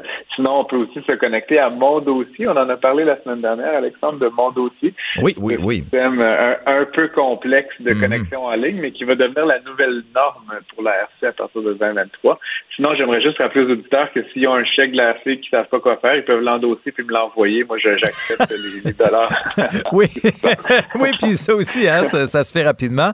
Et, et bien sûr, euh, on rappelle aux gens de l'Agence du revenu du Canada de répondre au téléphone quand on vous appelle. Merci. Et un, mot en terminant sur les attentes inflationnistes des consommateurs américains qui diminuent. Oui, on va passer rapidement là-dessus, mais c'est un rapport de la Réserve de l'État de New York qui, euh, qui a été dévoilé hier. En fait, tu sais, comme on a déjà, on en a déjà parlé, euh, on sonde un peu les, ce que les consommateurs pensent que l'inflation va être. Donc, dans les faits, c'est pas un prédicteur très exact, mhm. mais donc, euh, ça reste que les Américains croient que l'inflation va se chiffrer à 6,2% pour la prochaine année, ce qui est en baisse par rapport aux 6,8% qu'on avait enregistré. C'est pas majeur, mais si on regarde à 3 ans, à 5 ans, ça baisse également de près un demi-point dans les attentes des consommateurs à tous les horizons qu'on regarde. Donc, ça veut dire que la stratégie des taux élevés que le Canada, les États-Unis et d'autres pays adoptent semble fonctionner, au moins dans la psychologie populaire. Euh, et donc, euh, et donc, ça pourrait être un déterminant de si oui ou non on continue à vivre dans un, un système de, de, forte inflation. Juste un petit rappel, c'est sûr qu'on va en parler la semaine prochaine, le 16 août, Alexandre. Euh, les données sur l'inflation de juillet à juillet vont être publiées par Statistique Canada. Donc, stay tuned de midi 15. tu vas te mettre une alarme. c'est ça, exactement. Non, mais c'est là qu'on va, voir. Ouais, puis c'est là qu'on va voir si effectivement là tous ces, ces points de pourcentage qu'on augmente là, euh, pour le taux, euh, le taux directeur, si ça aura eu effectivement un, impact. Alors, Francis, on gardera un œil là-dessus, assurément. Passe une belle journée. On refait ça demain. Yes, à demain. Merci à vous d'avoir été à l'écoute. Vincent Dessureau suit à l'instant. Bonne journée et je vous retrouve demain dès 10h pour une autre émission sur Cube. Bye. Cube Radio.